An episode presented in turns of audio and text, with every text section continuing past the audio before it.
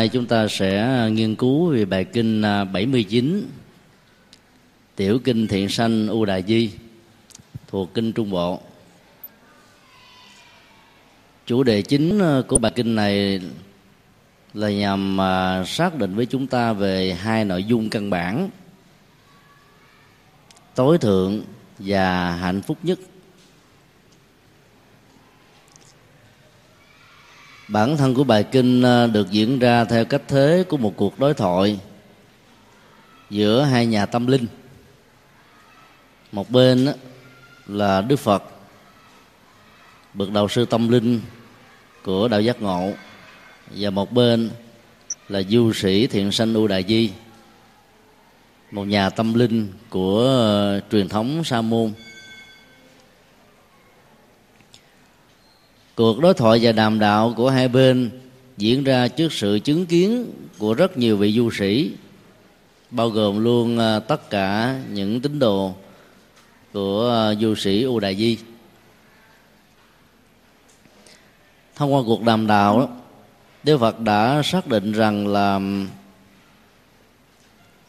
một người được mệnh danh đạt được nhất thế trí hay là có được cái trình độ toàn trí trong lúc thức và ngủ theo sự tôn sưng và thần tượng hóa của dân gian không bằng một phần giá trị của một người hiểu được đạo lý của nhân quả và duyên khởi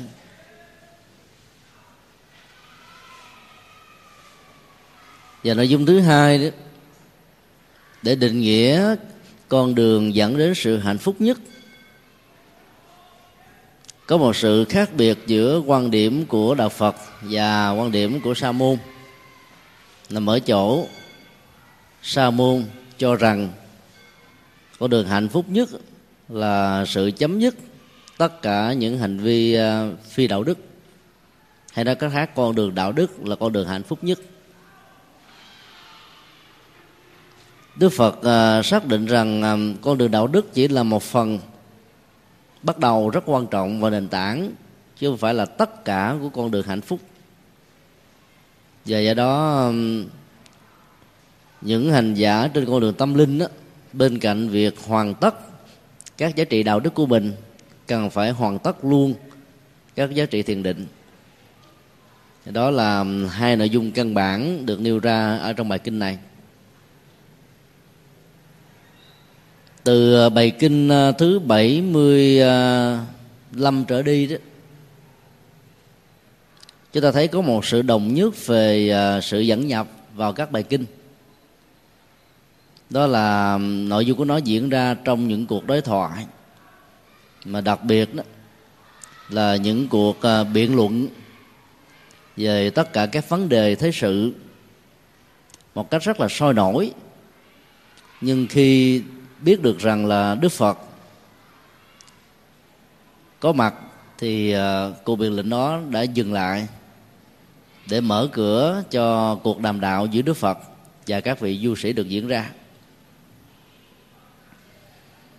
Từ đó chúng ta gián tiếp học và biết được rằng là các nhà du sĩ ngoại đạo theo truyền thống của sa môn có một tinh thần à, tôn trọng những gì việc tôn giáo ở mức độ khá cao những gì mà họ được học từ truyền thống của mình và những gì được nghe đồn đại từ truyền thống tâm linh của đạo Phật đó, có những điểm tương đồng và có những điểm gì biệt.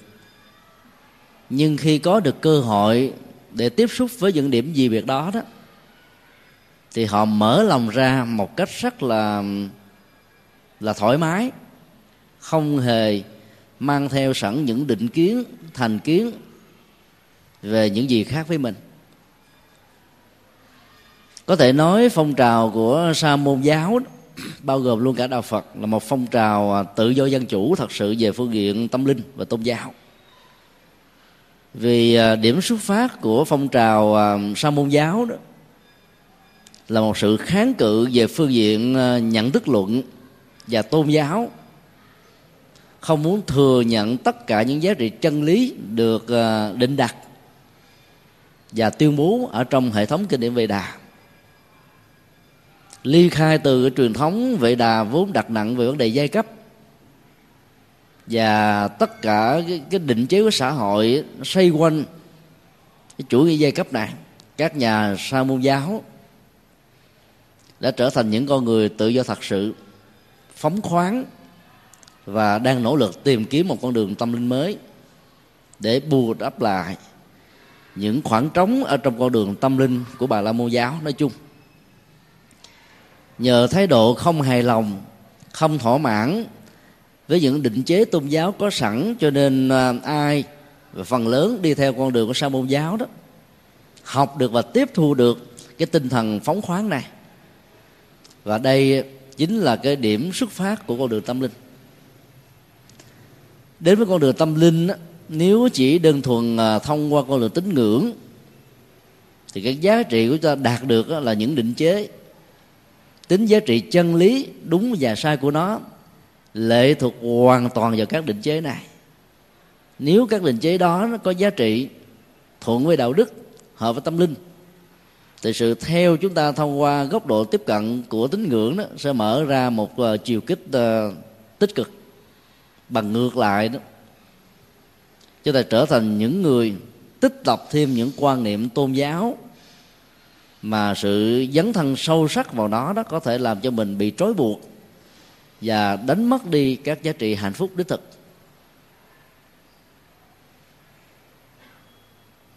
Đức Phật Thích Ca cũng là một trong những nhà sa môn giáo, nhưng con đường tâm linh của ngài khác hoàn toàn. Vì ở chỗ đó, ngài đã trải nghiệm qua hết những gì được xem và đồn đại là sâu sắc nhất ở trong con đường tâm linh. Khi tự mình là một bộ phận đang trải nghiệm cái chất lượng và chất lượng tâm linh đó đó, thì ngài đã đánh giá được rằng là cái giá trị đích thực của nó hoàn toàn khác với những gì đã được đồn đại giả từ các truyền thống tâm linh sa môn giáo và ngài bắt đầu đi theo cách riêng của ngài đó là tìm kiếm ra con đường trung đạo, vượt ra hết tất cả mọi à, chấp trước về à, chủ nghĩa hưởng thụ, vốn có thể làm cho con người bị lúng lút sâu ở trong à, con đường tha hóa. Và con đường khổ hạnh ép sát vốn có thể làm cho con người trở nên bệnh tật, giàu đạt được cái phần tâm, được an tĩnh, nhưng tuệ giác và sự sáng suốt không có cơ hội được thắp sáng dấn thân như vậy cho nên ngài thấy rất rõ những cái um, hạn chế của con đường tâm linh mới là sông môn giáo này. Mặc dầu nó có cái giá trị đóng góp là kháng cự lại trên một tinh thần rất tự do và dân chủ về những gì không nên không đáng tin theo. Dầu nó có gốc rễ văn hóa truyền thống mấy ngàn năm. Đây chính là một trong những tiền đề quan trọng để mở ra sự cách tăng và đổi mới con đường tâm linh phật giáo khuyến khích chúng ta là khám phá ra những giá trị tâm linh. Hơn là chỉ thừa hưởng nó một cách rất là là tiêu cực ở chỗ tất cả những gì được nêu ra. Chúng ta tin theo một cách à, không đặt vấn đề. Niềm tin không đặt vấn đề đó, nó vẫn có giá trị à, nhất định ở chỗ đó là nó xác lập cái tính à, thực tập vào giáo pháp một cách rất là nhanh. Cho nên trong một khoảng thời gian à, hành trì đó, thì à, trạng thái an lạc của tâm nó sẽ có mặt liền. Nhưng à, phát khởi được tuệ giác như là con đường cứu cánh để tháo gỡ các bế tắc là một chuyện hoàn toàn khác. Nó đòi hỏi đến sự kiểm nghiệm tri thức và thước đo của giá trị, xem rằng là nó có mang lại cái đích thực an lạc lâu dài hay không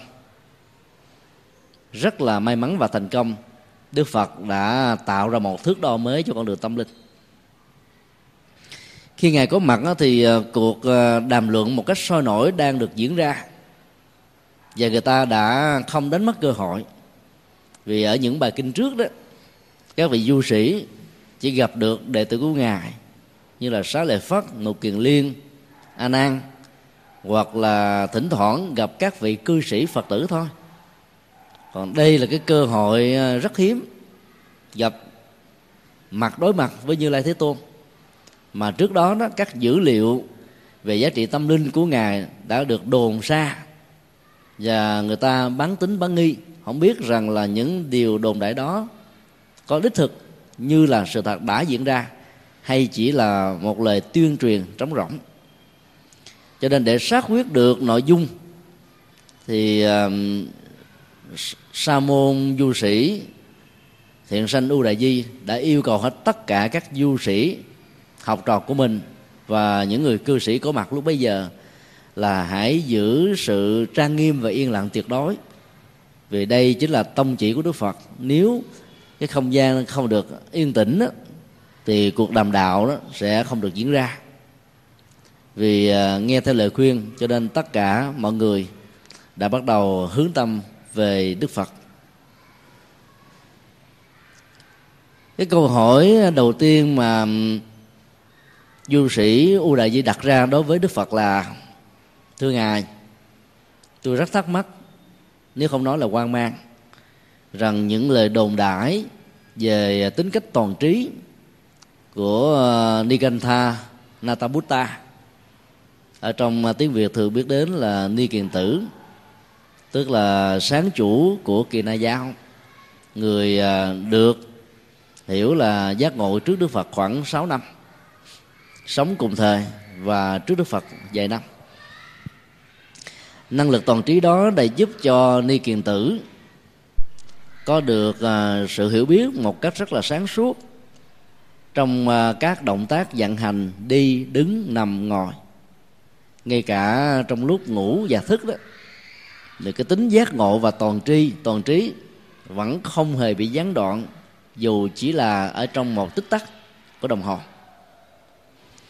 Nhưng khi tôi có cơ hội à, tiếp xúc trực tiếp với vị đạo sư có tầm vóc này đó thì à, tôi à, cảm thấy thất vọng ở chỗ đó khi tôi hỏi nhiều vấn đề thuộc về quá khứ, thì ni kiền tử có khuynh hướng là tránh né vấn đề hoặc là giải đáp một cách đó là lạc đề hoàn toàn. Hay là khi tôi đề cập đến những vấn đề trong tương lai đó, thì ông cũng bị lúng túng ở trong một tình thế tương tự. Do đó đó, tôi không biết rằng là tất cả những lời đồn đãi về nhà đạo sư ni kiền tử này có thật hay không.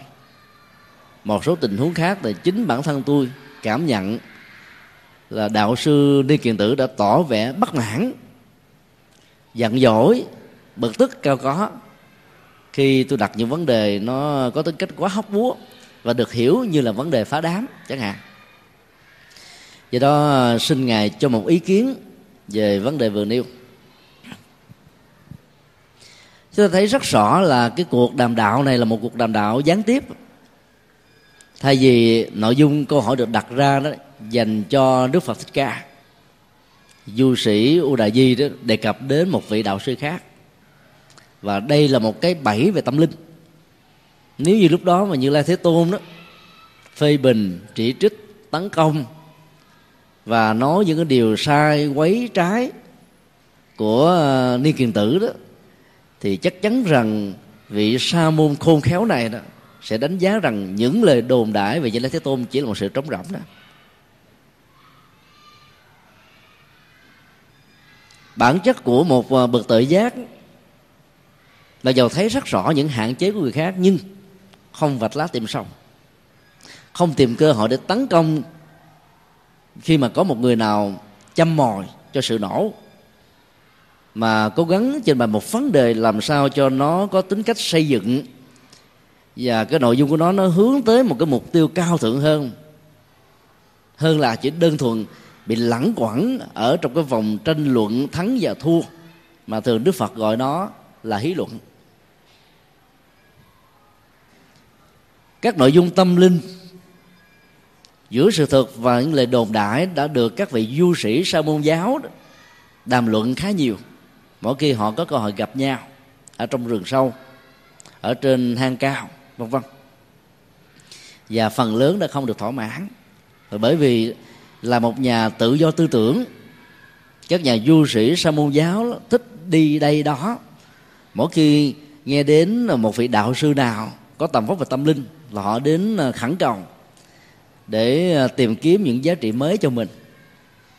Có những sự tầm cầu đó dẫn đến sự thỏa mãn và cũng có những sự tiếp xúc đó, dẫn đến sự thất vọng vô cùng. Cái chiêu đưa ra ở đây rất là sâu sắc và câu trả lời của đức phật cũng hết sức là sâu sắc. Nghe nói đó, việc trả lời những câu hỏi vừa nêu đó, đảm bảo được cái tính thỏa mãn hay không đó, nó cần phải đặt ra ở hai tiêu chí. Đó là cuộc đàm thoại đó, nó phải diễn ra với hai người đã từng đạt được túc mệnh minh và sanh tử trí. Còn bằng không đó, nó sẽ trở nên là vô nghĩa. Định nghĩa căn bản ờ, về túc mệnh minh ở trong uh, truyền thống tâm linh của đạo Phật đó, là người có được năng lực và làm chủ được cái năng lực hồi ức về quá khứ không chỉ là cái đề kế cận này. Trải về uh, thời gian xa tích có thể không tính điếm đông đo được. Và người đó sẽ thấy rất rõ bằng những chi tiết trên nền tảng của các đại cương. Trong mỗi một kiếp sống tên tuổi gia đình họ tộc sinh hoạt hôn nhân vị trí xã hội hạnh phúc và khổ đau giàu hay nghèo.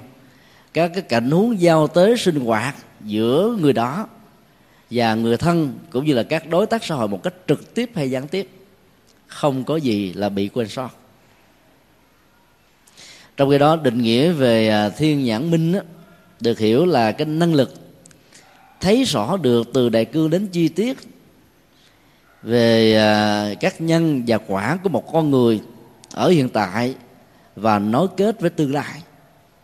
Làm những hành động a thì sẽ trở thành một con người tiếp nhận các kết quả a cộng hoặc a trừ. Hoặc đôi lúc nó bị à, triệt tiêu và trở thành là một cái phản ứng nghiệp trở thành trung lập và trung hòa. Tất cả các cái cơ chế hoạt động của nhân quả được xem như là biệt nghiệp của một con người và nhân quả như là một hệ thống cộng nghiệp của một cộng đồng, một dân tộc, một quốc gia đó. Được các nhà có được năng lực và chứng đắc được thiên nhãn minh, thấy rất rõ như là thấy một cái gì đó ở trong lòng bàn tay của mình. Nếu như cái cuộc đàm đạo nó không được diễn ra với những đối tượng như thế đó, thì làm thế nào những người nghe có thể kiểm nghiệm và thấy rất rõ rằng điều được trình bày là đúng hay là sai. Cho nên ý ngài muốn nói đó sẽ trở nên vô ích khi đặt trọng tâm đề cập đến cái năng lực toàn trí của uh, sa môn ni kiền tử. Có thật sự như lời đồn đãi hay là chỉ là một tuyên bố rỗng hay không? Và hơn nữa những cuộc thảo luận về sự vắng mặt của một người thứ ba sẽ trở thành vô nghĩa và nó không khéo đó sẽ được hiểu như là một sự khai tử hay là nói xấu về một người mà người đó không có được cái cơ hội biện hộ cho mình về những gì đã được nêu ra như là một cái đối tượng của thảo luận vân vân. Cho nên câu trả lời của đức phật đó, rõ ràng là thoát khỏi cái bẫy của tranh luận mà du sĩ u đà di đã đặt ra cho ngài.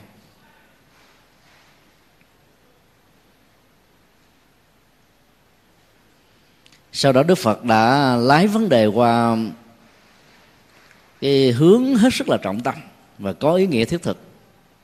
Điều quan trọng hơn hết mà tôi muốn chia sẻ với à, hiền hữu đó, là hãy quên quá khứ đi và cũng hãy quên tương lai đi. Hãy nhớ đó là chúng ta đang sống ở hiện tại. Đề cập đến một cái câu chuyện đã từng diễn ra dù là đối với người nào, tức là chúng ta đang bàn thảo về chuyện quá khứ. Giá trị của quá khứ đó, nó có mặt đối với cái giai đoạn của quá khứ, với những con người trực tiếp hay là gián tiếp liên hệ đến nó. Và trong khi đó đó, chúng ta đang thảo luận với nhau, mình và người, tức là cái à, đối tượng thứ nhất, đối tượng thứ hai. Nhân sự ngôi thứ nhất và nhân sự ngôi thứ hai được xem là trọng tâm của tất cả vấn đề thảo luận ấy thế mà nội dung của nó nó lại không liên hệ và dính líu gì đến cả hai người. Thì phỏng có giá trị gì? Còn đề cập đến một cái chuyện tương lai mà bản chất của nó đó, nó bị biến dịch và thay đổi theo cái chuỗi nhận thức của tâm dẫn đến sự phản ứng của các hành vi trong đời sống thực tế. Là cái chuyện cũng không gì là chắc chắn. Cho nên đức phật đã kéo vô sĩ u đà di từ một cái biện luận như là một cái bẫy liên hệ đến một sự kiện một con người đã qua, trở thành phải đối diện trực tiếp với ngài. Và nội dung trọng tâm của cuộc đàm thảo, đàm đạo ở đây nó phải được xoay quanh những vấn đề như thế. Đây là một vấn đề mà chúng ta có thể học được ở ngài rất nhiều thứ. Thường ờ, khi có dịp ngồi tâm sự, trò chuyện với nhau đó, chúng ta không nói chuyện của hai người, mà nói chuyện của thiên hạ trong nhà ngoài phố là chuyện của đối tác thứ ba, trở đi. Càng nói chuyện về đối tác thứ ba đó thì à, cái khuynh hướng nhận xét đánh giá về nhân vật đó đó, nó có thể dẫn đến sự à, không hài lòng và bất như ý giữa hai người đang có mặt ở hiện tại. Và từ cái tình bạn, tình thân đó, có thể dẫn đến cái tình trạng là nó à, nó bị khập khiển chênh lệch. Chính vì thế mà việc đặt vấn đề ngay trọng tâm giữa hai người đang có mặt, như là các thực tại đang là chính là yếu tố để giải quyết các khúc mắc. Nói một cách khác là cái trọng tâm của cuộc đối thoại theo lời đề nghị của đức phật đó, nó phải là cái trọng tâm của đang là. Và phương pháp đối thoại đây là phương pháp mà nói với chứ không nói về. Ta nói với một người nào đó và người đó đang có mặt để lắng nghe. Người nào đó đang nói với ta và ta có mặt như một thực tại để lắng nghe các nội dung của người đó, thảo luận.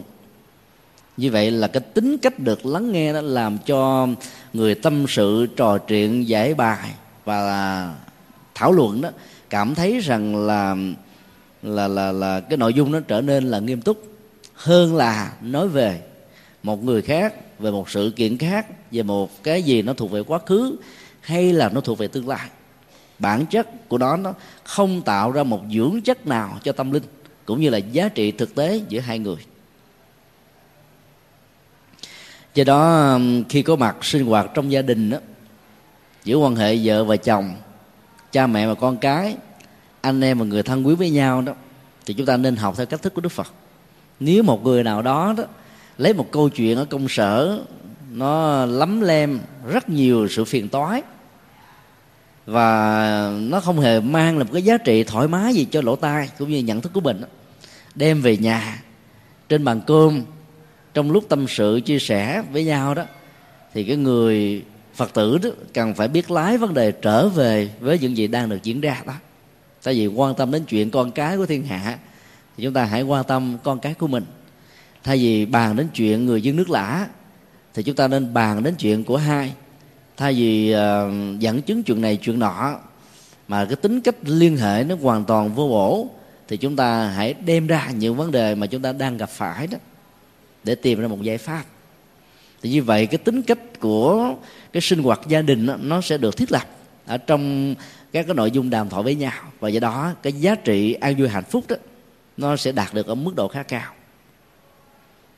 8 ngày làm việc ở công xưởng và công ty. Trở về nhà chỉ có khoảng từ 6 đến 8 tiếng để sinh hoạt gia đình.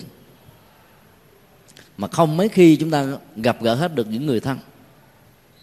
Phần lớn chỉ gặp nhau ở trong buổi cơm đó.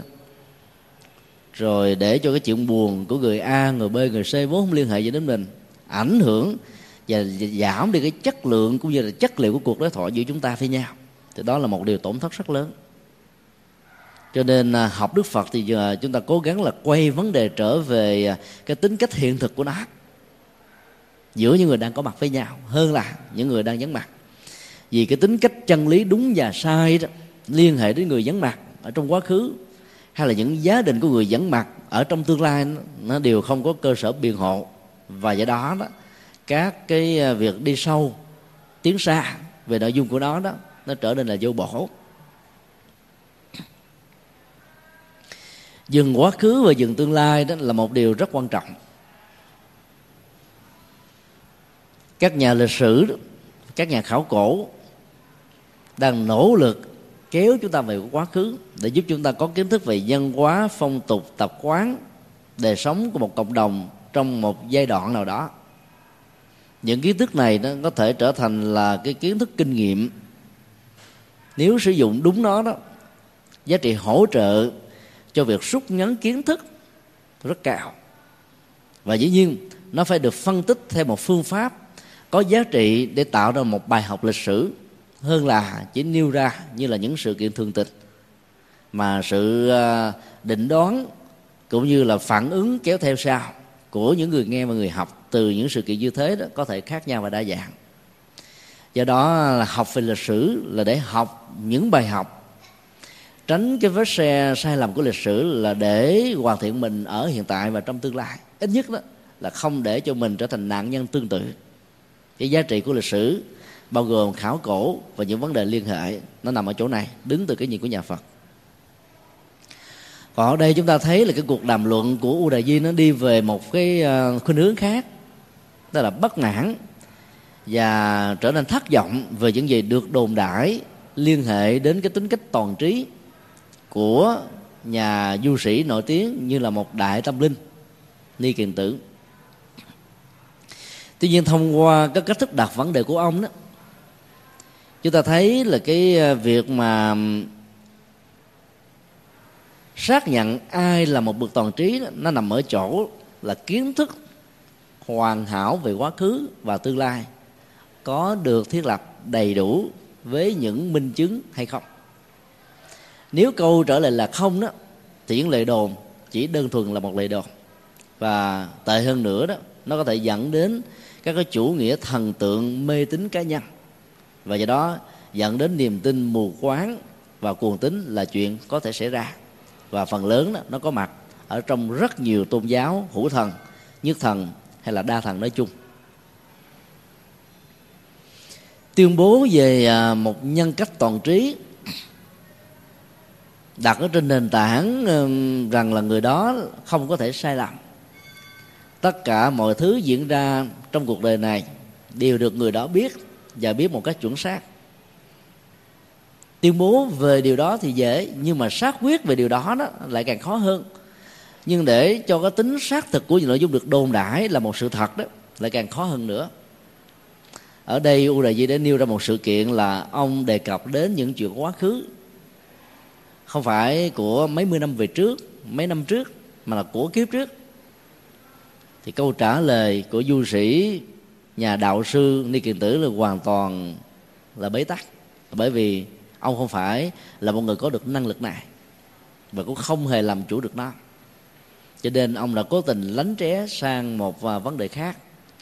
Và khi đề cập đến à, tiến trình tái sinh của một người đó trong tương lai, thì sự bế tắc của ông nó cũng diễn ra một cách tương tự như vậy, chúng ta chỉ cần lấy hai thước đo về kiến thức các sự kiện, bao gồm giai đoạn lịch sử, con người, năm tháng ngày giờ, liên hệ trực tiếp và gián tiếp đến những người đó hoặc là tổng thể của những cái này.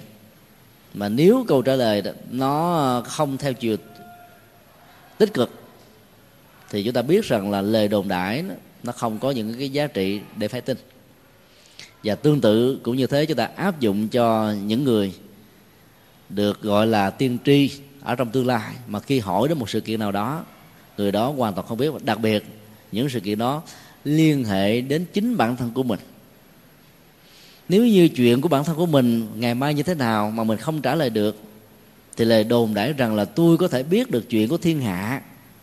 Chuyện của nghìn năm sau đó là điều khó có thể có cơ sở logic lắm do đó, đây chính là hai thước đo căn bản để đông đo tính điếm cái chiều sâu của một nhà được mệnh danh là toàn tri hay là toàn trí.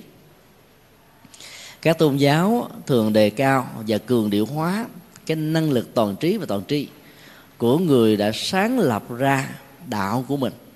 Mà trên thực tế đó, nếu chúng ta phân tích trên các sự kiện được mô tả, chính từ kinh thánh của tôn giáo đó đó thì hai yếu tố về quá khứ và tương lai sẽ không đảm bảo cho chúng ta tin rằng đó là một nhân vật có được nhân cách như thế.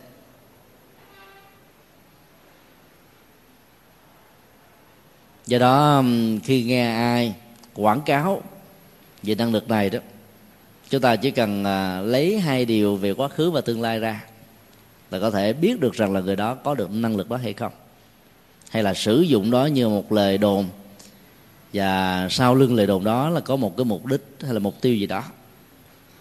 Chính vì vậy mà ở trong kinh đó, đức phật đã khuyên nhắc những vị xuất gia là giàu cho có đạt được cái năng lực này cũng không nên biểu diễn nó ngoài trừ tình huống vì mục đích giáo dục nhằm giúp cho người đó tin về nhân quả và hướng tâm người đó về một con đường chân chính. Các mục tiêu nhằm à, thi thố cái tài năng, sức chúng của mình, làm cho quần chúng quay về và nương tự mình và xa lánh những người còn lại đó là điều bị cấm kỵ. Ai cố tình làm việc như thế sẽ bị vi phạm và điều lệ, đó là phạm luật đột kiết la, tức là bị quả trách, đáng quả trách. Do đó à, ai tự xưng mình là chứng thánh có được nhân lực siêu nhiên, siêu phàm. Có được những cái sở trường đặc biệt thế này thế nọ. Thì biết rằng là những cái à, tuyên bố như thế đó, nó không đúng với tinh thần của nhà Phật. Nhà Phật dạy đó là hãy thực thi hơn là nói. Và hạn chế sử dụng à, các phép màu. Càng nhiều chừng nào thì càng tốt chừng đó. Vì cái đó nó dẫn đến cái chủ nghĩa thần tự cá nhân. Mê tín dị đoan phát sanh theo đó cũng rất là cao cho nên đức phật đã um, đưa ra một cái khái niệm mới trên nền tảng của sự chê chữ. Để nói là giáo hóa thần thông, được xem như là cái phương pháp giáo dục có giá trị nhất mà tất cả những nhà giáo dục và các nhà hoàng pháp Phật giáo đó cần phải thực tập theo. Giáo hóa thần thông không có nghĩa là giáo hóa người khác bằng cách là sử dụng thần thông của mình, như là một sở trường làm cho người ta phải tin vào những năng lực siêu nhiên, siêu phàm. Giáo hóa đó là một cái năng lực dùng những cái phương pháp thấy rõ được những sở trường, sở đoản, căn tánh, những phiền não, cũng như là cái cái tiềm năng giải quyết được cái phiền não của một con người nào đó đang đến với mình như là một nhu cầu. Và nhờ nắm rõ được tâm lý cũng như là cá tính của người đó mà việc hướng dẫn họ trở về với đạo phật đó, nó có kết quả mức độ khá cao.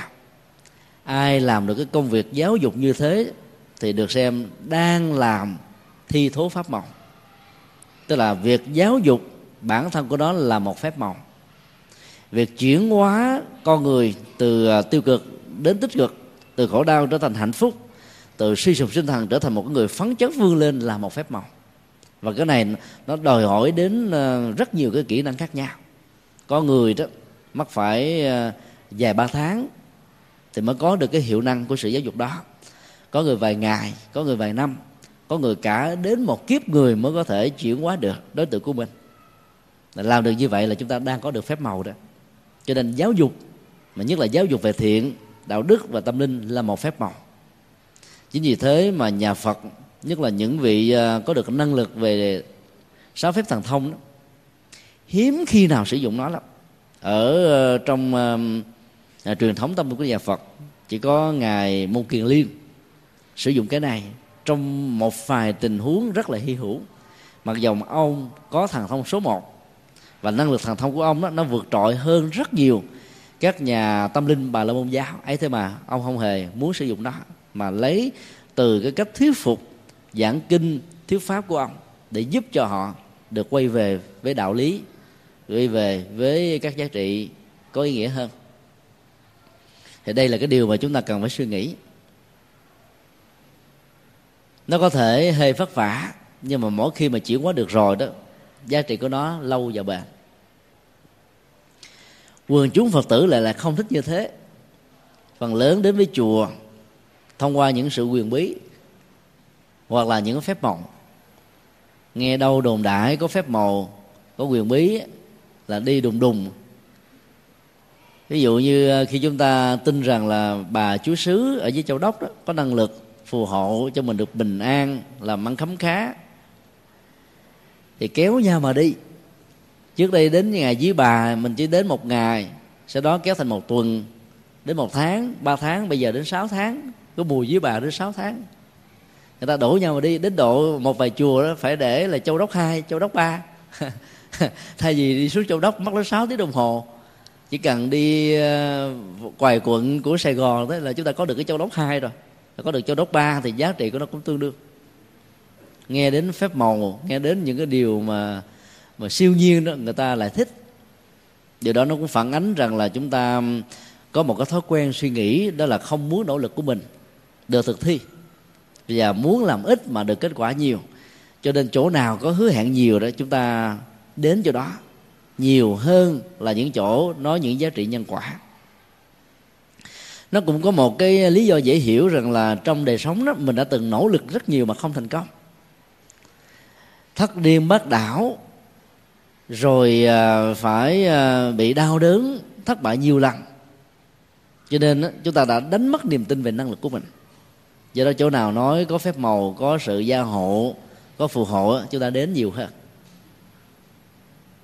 và do đó đó, khi nghe các vị thầy giảng dạy về nhân quả, mong rằng là mình hãy nỗ lực tự thân đó, thì cái đó trong đầu bắt đầu nghĩ nếu mà nhân quả tôi cũng tự làm được, tôi đâu đến ông làm gì. Sẽ vì tôi đến ông là vì có những cái tôi bị bế tắc. Và mong là ông hay là bà giải quyết dùm cho tôi. Bây giờ cũng kêu tôi đi nhân quả, thực tập, làm, mà tôi đã từng làm mà không thành công là sao tôi dám làm nữa? Các suy nghĩ như vậy là đánh mất niềm tin về tiềm năng của mình. Cái phép màu trong ờ, đạo phật là chính là nhân quả và cái năng lực tri thức để hiểu và sống với nhân quả một cách có phương pháp. Không rơi vào chủ nghĩa định mệnh, không rơi vào chủ nghĩa ngẫu nhiên, không rơi vào cái ờ, thái độ đổ thừa, trách trời, trách đất, than mình, than người, vân vân. Cái đó chính là cái cái phương pháp giải quyết vấn đề rất là nhân bản ở trong đạo Phật.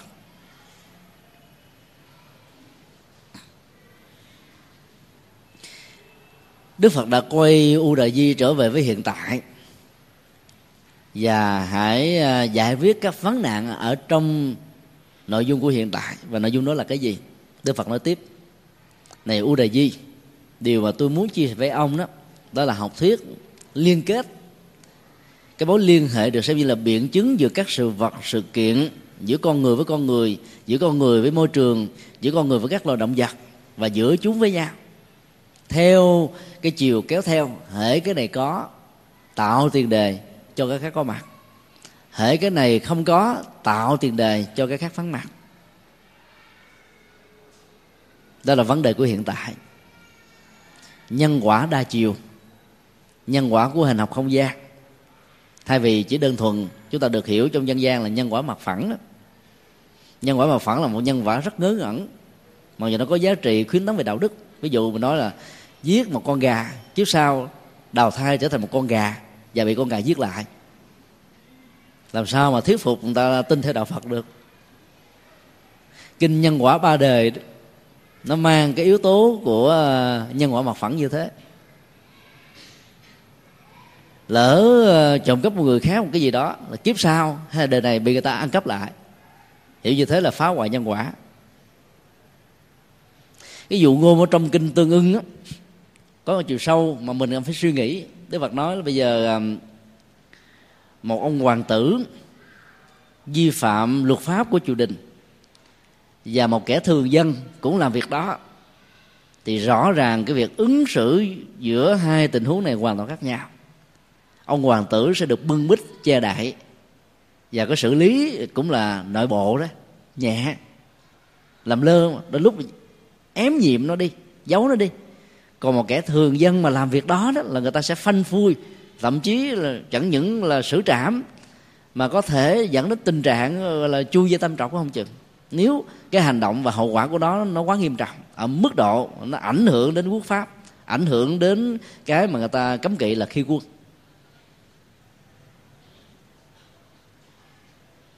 Cái hiện tượng ờ, nhân quả như vậy đó, nó làm cho người ta không tin rằng là nhân quả là một quy luật và cắn cân công bình.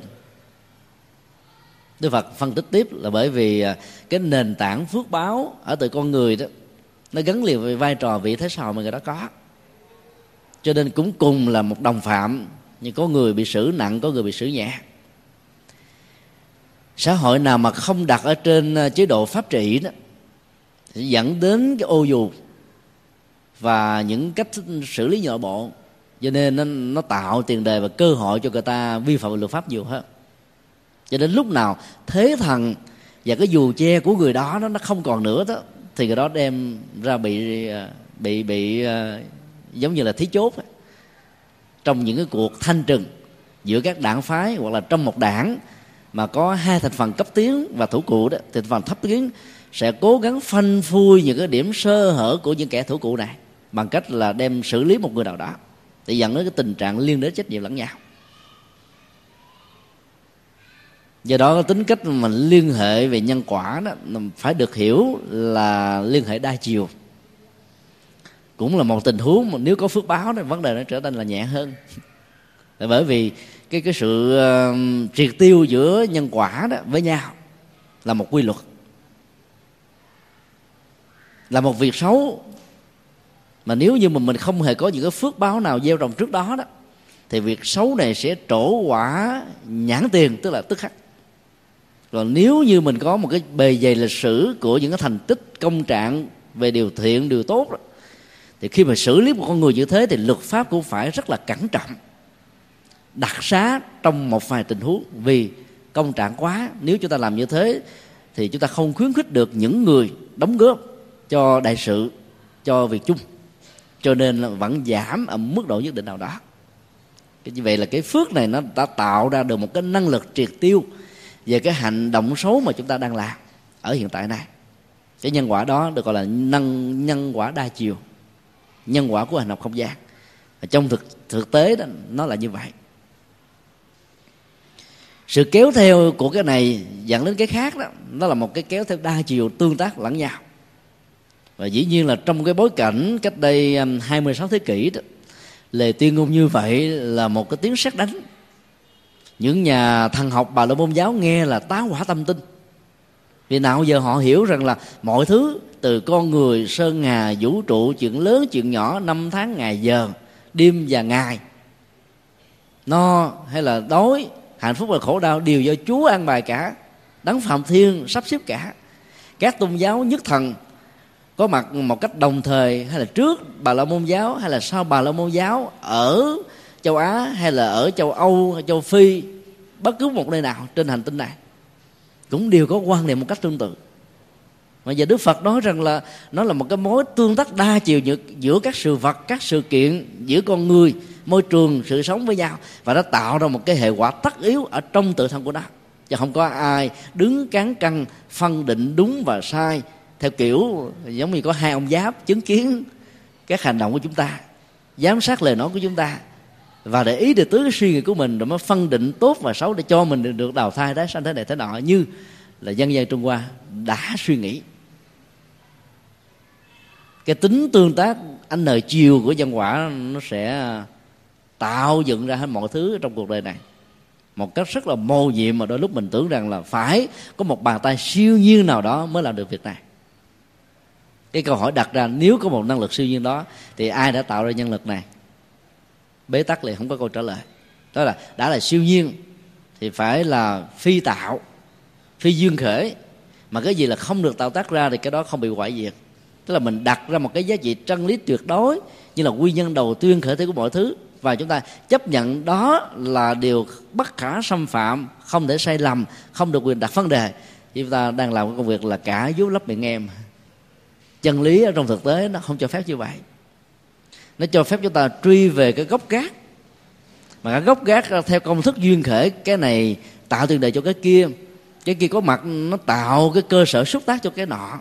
Cái quy luật kéo theo là một sự tương tác đa chiều. Và vậy đó đó, là không có nguyên nhân đầu tiên. Nó có nhiều nguyên nhân. Nguyên nhân chánh, nguyên nhân phụ. Nguyên nhân trực tiếp, nguyên nhân gián tiếp chứ không hề có là một nguyên nhân duy nhất. Và đây là điểm khác biệt căn bản mà đức phật muốn cho nhà du sĩ u đại di là một nhân cách tâm linh rất lớn, có nhiều đồ chúng, nắm và hiểu được vấn đề.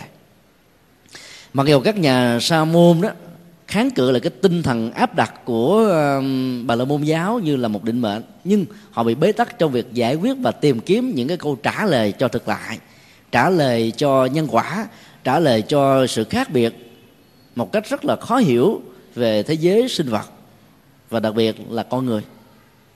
Cho nên đó là phủ định một cái mà họ không chấp nhận nhưng là không tạo ra một cái mới thuyết phục hơn và đây chính là điểm bế tắc của các nhà sa môn và đức phật đã kéo u đà di trở về với vấn đề này hơn là biện luận về chuyện của người a trong quá khứ hay là suy luận đến một cái giả tưởng trong tương lai mà vốn đó, nó không có giá trị thiết thực cho những con người tâm linh đang tìm kiếm giá trị an vui và hạnh phúc. Cần phải giải quyết các vấn đề trước mặt. U đại di nói um, thưa ngài, theo bản thân của tôi đó, từ những chuyện đại cương đến chi tiết tôi còn không còn nhớ. Chuyện đã qua của ngày hôm qua mà còn không nhớ được hết. Huống hồ là của năm ngoái, của 10 năm, của 20 năm, của 30 năm, của 40 năm.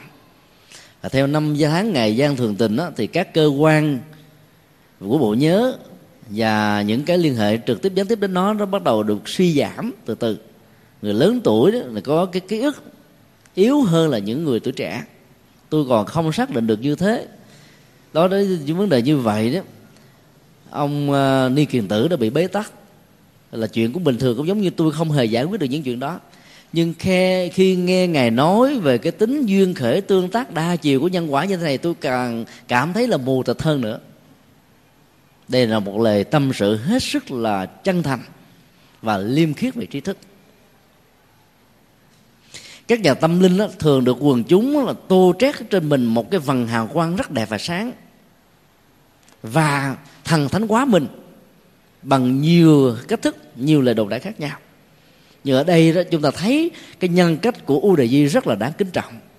Ông không muốn thừa nhận những gì được người ta ca tụng về mình. Ông vứt ra hết tất cả những thứ đó bởi vì nó không giúp gì cho ông được an vui và hạnh phúc cả.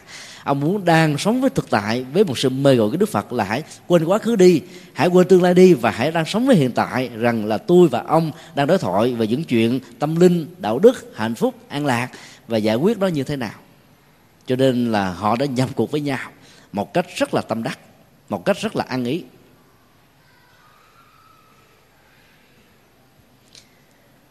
khi mà người ta đã dám rũ bỏ được những cái um, vần hào quang được tô trét lên mình và thừa nhận rằng là mình bị bế tắc về về điều này, thì nó mở cửa cho trí tuệ được phát sanh. trong việc ờ, đối thoại đó, vấn đề ờ, đúng và sai thắng và bại không phải là quan trọng mà quan trọng là cái cơ hội để tiếp cận được chân lý và phát minh ra chân lý mới là chính yếu. U di là một con người có nhân cách như vậy. Cho nên đó, ông không có mặc cảm cũng không hề à, cảm thấy là bị xúc phạm hay tự ái vật. Bởi vì những cái đó là một tiến trình của tự sát về phương diện lương tri và tri thức cho nên ông thừa nhận rằng là vấn đề mà đức phật vừa nêu hoàn toàn ngoài cái tầm hiểu biết của ông. Và ông muốn được lắng nghe sự trình bày của đức phật về vấn đề này. Như vậy là giữa toàn trí và duyên khởi đó, chúng ta thấy là duyên khởi nó có giá trị quan trọng hơn. Toàn tri, toàn trí như là lời đồn đãi, gắn liền với sự được tôn trọng cung kính cúng dường tô trét hào quang của thai nhân vốn không có lợi ích gì cho bản thân mình. Và có năng lực đó đi nữa đức phật cũng không, không khuyên mình là đi khuyến cáo như là sơn đông mãi giỏ chỉ cần khi tiếp xúc là chúng ta biết được cái chiều sâu tâm linh của người đó như thế nào chúng ta cảm nhận được hết mà không cần phải nói ra lời. Do đó là hiểu được duyên khởi đó hiểu được nhân quả n chiều hiểu được nhân quả của hành học và không gian. Nó giải quyết và giúp cho chúng ta tháo gỡ rất nhiều bế tắc của bản thân mình, của người thân, của người thương, của gia đình, của cộng đồng, của xã hội, của quốc gia, của thế giới, và thậm chí là của liên thế giới, không chỉ ở đời này mà còn của quá khứ và của tương lai nữa. Cho nên hiểu nhân quả là phải hiểu trên nền tảng của những gì đang ở hiện tại, lấy hiện tại làm cái trục xây chứ không phải lấy quá khứ.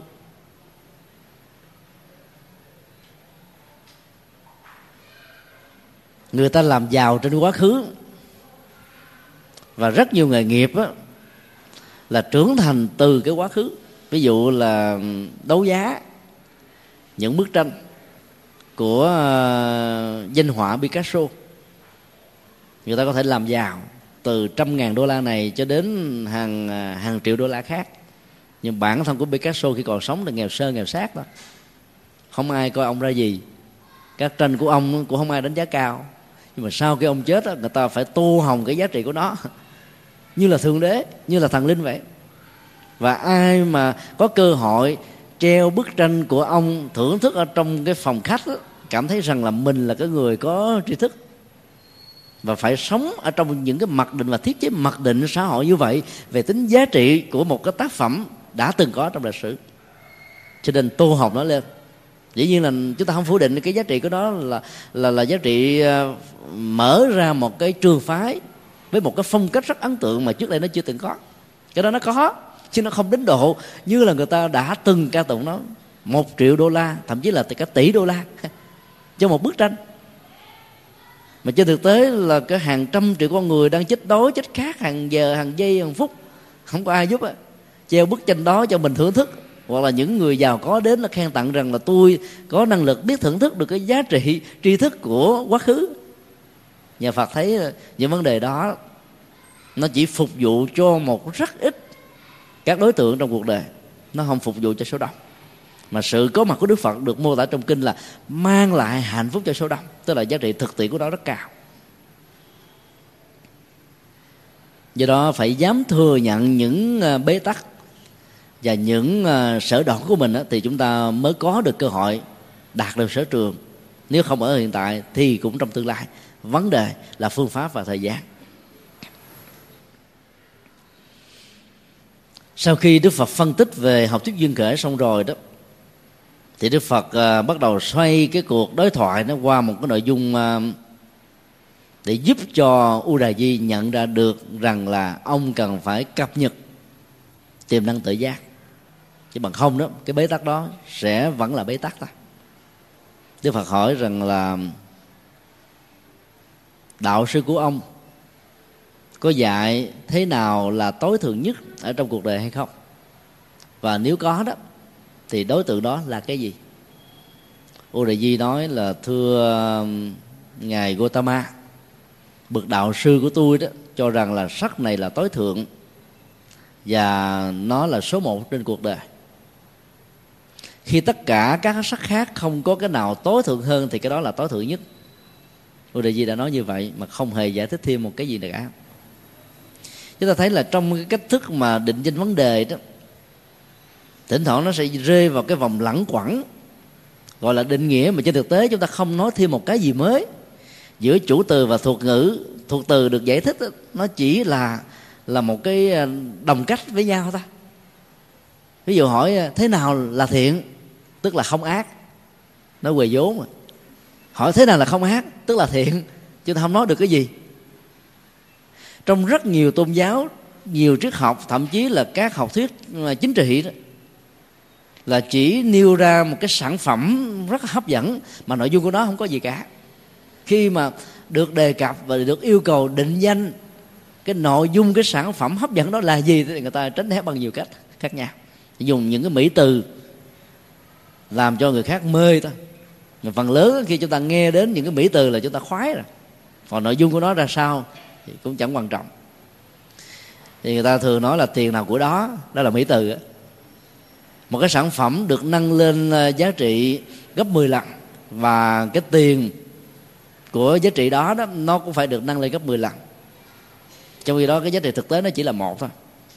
Nhưng vì chúng ta là những người già có chúng ta thích rằng là mình phải là cái người chứng tỏ rằng mình giàu, cho nên mình phải thưởng thức những cái sản phẩm với giá trị lớn và cao. Do đó, thay vì sản phẩm A chỉ đáng giá là 10.000 đồng, nhưng mà chúng ta sẵn sàng bỏ ra 100 ngàn. Và chúng ta nói tiền nào của đó. Và cuối cùng chúng ta bị người khác lừa. Nó có những cái giá trị sản phẩm tương đương.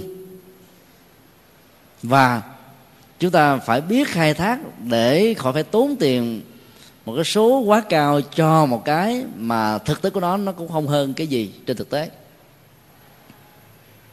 Thì hiểu được vấn đề này đó thì chúng ta không chạy theo danh và tướng. Kinh ờ, kim cang, đức phật có tuyên bố một câu rất sâu sắc, phàm sở hữu tướng, giai thị hư vọng. Tất cả mọi tướng trạng, mọi danh sưng thậm chí là những mỹ từ ở trong tướng trạng và danh sưng này đó, nó đều là một sự hư vọng, tức là nó không có thực ở trong tính chất và giá trị của nó. Nhưng mà xã hội người ta thích lên cái này. Cho nên là các sản phẩm là phải tốn gần như là từ 50 cho đến 70 phần trăm cái tiền quảng cáo để để nó được bán trên thị trường. Như vậy cái giá trị thực của nó chỉ khoảng chừng là 10 phần trăm thôi. Người ta phải nâng nó lên là 10 lần. Rồi người ta trả 70 lần cho tiền quảng cáo, thì như vậy cái tiền lời còn lại của họ là 20 phần trăm. Tức là hai hai lần ở trên thực tế mà nó có thể có trong số 10 lần mà thôi. Cho nên chạy theo chủ nghĩa danh tướng đó, là tiền mất tật mang. Phải lấy những cái thước đo cụ thể về tính giá trị đó thì chúng ta mới biết được rằng là nó có thật hay là không hay chỉ là một lời tuyên bố sỏng ông hoàn toàn không định danh nó thế nào là sắc tối thượng? Khi được hỏi tiếp thì ông nói là có một cái gì đó mà không có cái nào tối thượng hơn, cái đó được gọi là sắc tối thượng. Tạo ra một cái à, ma trận của ngôn ngữ. Mà người đối thoại đó, khi dấn bước vào ma trận này đó, thì dẫn đến tình trạng không có lối thoát. Muốn đi ra khỏi cái bát quái trận đồ của ba trận này, không đi ra được. Dùng các cái thuật từ, có những cái nội dung ờ, mà việc định nghĩa nó nó không được rõ ràng, làm cho chúng ta bị lẳng quẩn từ cái chỗ này, rồi chạy qua lăn cái chỗ khác, rồi cuối cùng buộc phải chấp nhận cái mà người đó không không định danh được, không chỉ mặt được, không nói rõ cho chúng ta hiểu được để hướng đến nó như thế nào. Ở trong ờ, logic của triết học đó, các phán đoán mang những nội dung lẳng quẩn như thế là một điều cấm kỵ, vì nó không đưa chúng ta đi tới đâu. Khi chúng ta nói rằng là tôn giáo nào cũng dạy con người lánh ác làm lành, thì cái vấn đề quan trọng không phải là cái um, cái danh từ lánh ác và danh từ làm lành mà là cái nội hàm trong khái nghĩa lánh ác làm lành này là cái gì? Nếu cái lánh ác được hiểu uh, là không làm những việc ác và cái làm lành được hiểu đơn thuần có nghĩa là nếu không làm ác được gọi là làm lành thì chúng ta thấy cái khái niệm như thế nó quá sơ đẳng không có chiều sâu. Cho nên chúng ta không nên đẳng thức hóa những khái niệm đồng nhau về phương diện hình thức. Đến việc chấp nhận và cho rằng nội dung của nó chỉ là một mà thôi. Dân gian Việt Nam có những câu đi ngược lại, cái đó như là một à, một, là một trí túi khôn hay là trí tuệ. Mía sâu có mắt, nhà giàu có nơi. Xui xẻo, mua một cây mía cây mía đó nó có hai mắt sâu là chúng ta có ấn tượng còn lại là những mắt còn lại nó đều cùng cùng một tính cách. Thì từ đó gặp mía chúng ta sợ nó mía nào cũng sâu cả. Ăn mía làm gì? Nhà dột nó cũng có cái chỗ bị dột. Mà mình nói là hễ là nhà dột rồi tất cả cái nhà đó bị bỏ đi. Những chỗ không dột thì sao? Ta vẫn xài được phải không ạ? Cho nên um, quy nạp dân gian đó là một quy nạp cảm tính mà thường nó đặt ở trên nền tảng của mặc cảm thành kiến, cố chấp, bảo thủ. Để chúng ta đồng hóa từ một hiện tượng cá lẻ, dẫn đến phổ quát quá nâng nó lên thành quy luật và quy là, hay là hay là định luật. Để chúng ta xem là tất cả mọi thứ nó giống như nhau. Trên thực tế đó là một cái sai lầm về à, về phương pháp luận và nhận thức. Cần phải tránh. Đức Phật à, nói rất là nhẹ nhàng với à, du sĩ U Đà Di rằng là điều mà ông vừa giải thích đó là vô nghĩa và không có hiệu quả. Vì nó không làm cho ai hiểu được cái gì cả. Nó cũng chẳng khác nào như cách nói, tôi yêu say đắm một người à, thiếu nữ đẹp. Nhưng khi được hỏi, thiếu nữ đó đẹp như thế nào? Đẹp về ngoại hình hay là đẹp về tâm tánh? Đẹp về đạo đức? Vóc dáng, hình thù, tuổi tác? Danh tánh, gia đình, vai trò vị thế, xã hội, nghề nghiệp của người đó như thế nào thì điều trả lời là không. Mình nói rằng người đó đẹp, mình thích, mình yêu, say đắm người đó mà mình không biết chi về người đó. Thì những cái lời định nghĩa như vậy nó không dẫn ta đi tới đâu. Và nó chứng tỏ rằng là ta là một người rất hời hợt trong tiếp xúc, nhận định, đánh giá về một con người, về một vấn đề. Và nếu như cái nội dung của sự đánh giá đó đã được thần tượng hóa, được thần thánh hóa, nhiều người phải tung hô dạng tuế, phổ biến, phổ cập. Thì cái niềm tin đó trở thành là một sự mù quáng và chẳng mang lại giá trị gì cho đời sống thực tế.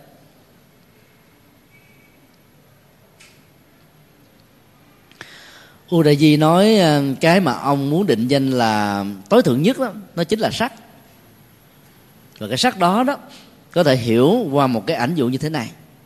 Ông dùng à, cái công thức gậy ông đập lưng ông đối với Đức Phật. Vì Đức Phật thường tuyên bố đó, bực trí đó, nhờ ví dụ, nhờ so sánh mà hiểu biết, chứ không cần phải nói quạch tạc từ đầu tới cuối. Nó quạch tạc như thế nó không có chiều sâu. Và nói như thế nó không tạo ra ấn tượng. Chỉ cần nói hàm nghĩa để cho cái người có kiến thức đó hiểu được chúng ta muốn nhắm đến cái gì và để cho tự người đó tham gia và phát minh ra cái nội dung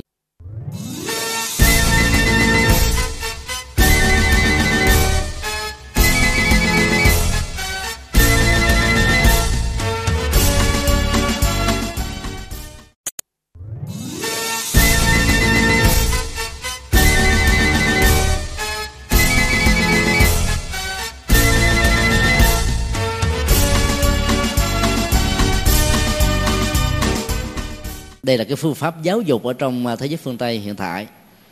Thì nếu như người thầy giáo hay cô giáo đó nói hết tất cả mọi thứ thì người học trò chỉ là một bản sao, hay là người học trò đó đã biến cái bộ não trở thành một cái thư viện, tích tập và chứa nhóm những kiến thức thay gì phải sử dụng cái tri thức của mình để xử lý các sự kiện và dữ liệu để phát minh ra những cái mới, học từ những cái kinh nghiệm của quá khứ và lịch sử nói chung. Cái phương pháp giáo dục của đức phật rất là hay ở chỗ là tạo ra một cái cơ hội để cho người ta tham dự vào. Với những cái suy nghĩ và từ những cái tham dự suy nghĩ đó phát minh ra một cái gì đó mới hơn. Ô đề chị nói giống như là một hạt ngọc lưu ly, có tấm mặt. Trong suốt và đẹp, đặt ở trên một cái tấm màn rất là nhạt. Và cái hình ảnh chói sáng, màu sắc lâm lanh từ nhiều phương diện khác nhau, làm cho nó chói sáng và đặc sắc nhất. Với một cái sắc đẹp như thế đó, thì tự ngã này không còn bệnh sau khi chết, ông ta nói một vấn đề mà nó hoàn toàn bị lạc đề thôi. Đức phật hỏi là cái gì là nhất đối với ông? Thì ông nói là sắc. Sắc đó nhất là như thế nào? Thì ông nói, nếu trong đời này không có cái gì đặc biệt hơn, thì cái đó được gọi là nhất. Cái nói như vậy thì ai cũng biết, đúng không ạ? Nhưng mà nội dung đó là cái gì? Thì ông nói nó cũng giống như là một viên ngọc lưu ly đặt ở trên một cái tấm màn rất là xòa xỉn không có gì đặc biệt hết trơn. Thì một cái đẹp mà để trên một cái sòn xỉn đó, thì cái đẹp đó nó nổi bật lên là chuyện thường. Giống như đây cái hoa sen. Hoa sen nó để trên một cái bàn. Mà nếu chúng ta đặt những cái cây mà gai gốc ờ, rễ cây vân vân vô thì cái này nó sẽ đẹp hơn nữa. Không à? Bởi vì nó có cái chỗ để làm nền và bổ sung cho nhau và đến lúc đó, cái đẹp không phải là cái bông mà chính là những cái cây gai gốc đó đó. Ở đây ông nói là giống như cái viên ngọc mà định danh cái cái cái sắc đó là tối thượng nhất là cái gì thì ông không nói ra được. Rồi cái vế thứ hai là hoàn toàn lạc đề. Tự ngã chúng ta hoàn toàn không có bệnh sau khi chết. Dĩ nhiên chúng ta vẫn hiểu được là cái cái dụng ý của ông muốn nói là cái mà sắc mà ông nói là số một trên cuộc đời là tự ngã. Cái tôi là số một, cái tôi đó là đẹp nhất, cái tôi đó là hãnh diện, là tự hào, là ngon lành, là được tăng trọng. Nó giống như là viên ngọc lưu ly nếu như thế thì còn gì là tâm linh nữa. Bởi vì cái tôi đó là quả lưu đạn. Cái tôi là vũ khí hạt nhân. Cái tôi là hàng rào miễn chai. Cái tôi đó là đinh. Cái tôi đó là sỏi đá. Cái tôi là gồ ghề. Cái tôi là ổ gà ổ chuột ổ voi. Và giật thẩm chứ không phải là một cái gì khác. Cho nó là số một. Ai xem nó là số một như vậy sau khi chết đó, là tự ngã của mình nó được là, là khỏe mạnh không có bệnh hoạn tức là biết biết là tôn tôn trọng nó thì không có bệnh. Còn đi ngược lại nó thì sẽ bị nó nghiêm trị ở một cách thức nào đó. Thấy rất rõ là u đại di đang dùng cái công thức gậy ông đập lưng ông, rằng là người trí nhờ ví dụ mà hiểu biết, cho nên ông muốn lặn đến một vấn đề đức phật đang đặt ra là cái gì là số một. Thì ông đưa ra cái nghệ thuật là dùng ví dụ. Đức phật à, cũng dùng cùng cái công thức này và thấy vấn đề và cái phương pháp so sánh hấp dẫn hơn. Nếu ông bảo rằng là cái cái viên ngọc á, là sắc đẹp và chói sáng là quý hơn hết tất cả hết thì ông hãy thử suy nghĩ về cái ví dụ so sánh mà tính cách là chuỗi và hàng loạt như thế này. Màu sắc của con đom đóm so với màu sắc à, của của một cái uh, ngọc lưu ly đó thì cái nào hơn? Thì ông nói là dĩ nhiên là ngọc lưu ly phải hơn là con đốm đốm rồi. Ông nói đúng đây là điều mà không ai phủ định. Nhưng nếu chúng ta so sánh là lấy cái lửa con đom đom đốm, mà so sánh với lửa một cái đèn dầu hay là cái đèn cày đó, thì cái nào nó sáng hơn? Ông trả lời là đèn dầu sẽ sáng hơn. Thì tương tự như thế đó. Là sau mỗi một cái à, nhịp so sánh đó, thì ông thừa nhận rằng là sao mai đó nó sẽ sáng hơn là cái đèn dầu. Và mặt trăng á, sáng hơn sao mai mặt trăng rằm của rằm trung thu, rằm tháng giêng, rằm tháng tư, rằm tháng bảy, rằm tháng 10 sẽ sáng hơn rất nhiều lần so với mặt trăng khuyết. Và nếu so sánh với mặt trời đó, thì cái ánh sáng của mặt trăng không bằng một phần. Mặt trời đứng bóng giữa trưa đó, nó sẽ sáng hơn là mặt trời buổi sáng hay là mặt trời buổi chiều, vì cái điều, độ chiếu đó, nó có một cái góc độ dài mươi. Vì vậy đó nó không thể phản ánh được cái độ sáng gắt của nó, như là đứng giữa trưa. Thì dĩ nhiên là khi mà dẫn dụ như vậy đó, thì Đức Phật đang à, tạo ra một cái à, một cái bài toán so sánh giữa một cái nhỏ so với một cái lớn. Cái lớn vừa này nó sẽ nhỏ hơn cái lớn hơn, cái lớn hơn đó sẽ nhỏ hơn cái lớn hơn nữa, và cái lớn hơn nữa nó sẽ nhỏ hơn cái lớn hơn nhất, đó là mặt trời về đầu sáng. Và sau đó Đức Phật xoay ông vào cái chỗ so sánh rằng là giữa ánh sáng của mặt trời và ánh sáng trí tuệ của một con người thì cái nào hơn? U Đại Di không trả lời. Ở trong ờ, ngữ cảnh của bài kinh này đó thì Đức Phật dùng cái chữ Deva đó là chư thiên. Chữ Deva về à, từ nguyên của nó đó là cái người phát quang người có ánh sáng. Từ đó nó mà chủ nghĩa giai cấp Ấn Độ đó, nó đặt trên màu sắc của làn da ai có làn da mà đen đó thì cái đó được xem là không có trí tuệ. Hạng cùng đinh mạc hạng trong xã hội. Và do đó chỉ xứng đáng làm những công việc nặng nhọc của tay chân là hết thôi. Do đó cơ hội tiến thân đã bị khóa và bế tắc. Còn những người có nước da trắng đó, được xem là tượng trưng cho hào quang sáng sủa. Cho nên à, cái mức độ tri thức của họ nó cũng tỷ lệ thuận và tăng dần. Thay vì đó là hiểu ở trên à, nghĩa đen và chữ trắng như là bà la môn giáo đã hiểu. Đức phật đã sử dụng nó bằng ý nghĩa của biểu tượng về triết lý. Cái hào quang không phải là ánh sáng mà là trí tuệ. Trí tuệ của con người nó sáng và nó chiếu soi không có biên giới, không bị giới hạn biên cương, bờ cõi, không bị giới hạn bởi năm tháng ngày giờ, tối và sáng, ngày và đêm. Lúc nào người có trí tuệ thì lúc đó đó, người đó soi sáng cả cuộc đời này làm cho mọi người xung quanh, có cơ hội đến với mình cũng hưởng được những cái giá trị tâm linh một cách tương tự như vậy.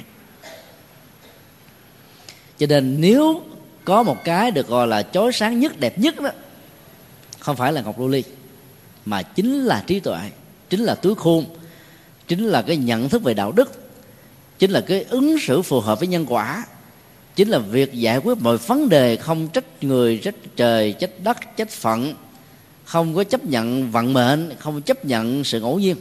Thì người như thế được gọi là người sáng chói nhất và chán chói hơn cả mặt trời. Huống hồ chỉ là cái ánh sáng lấp lánh, lòe mắt của cây ngọc và ngọc lưu ly, đơn thuần mà thôi.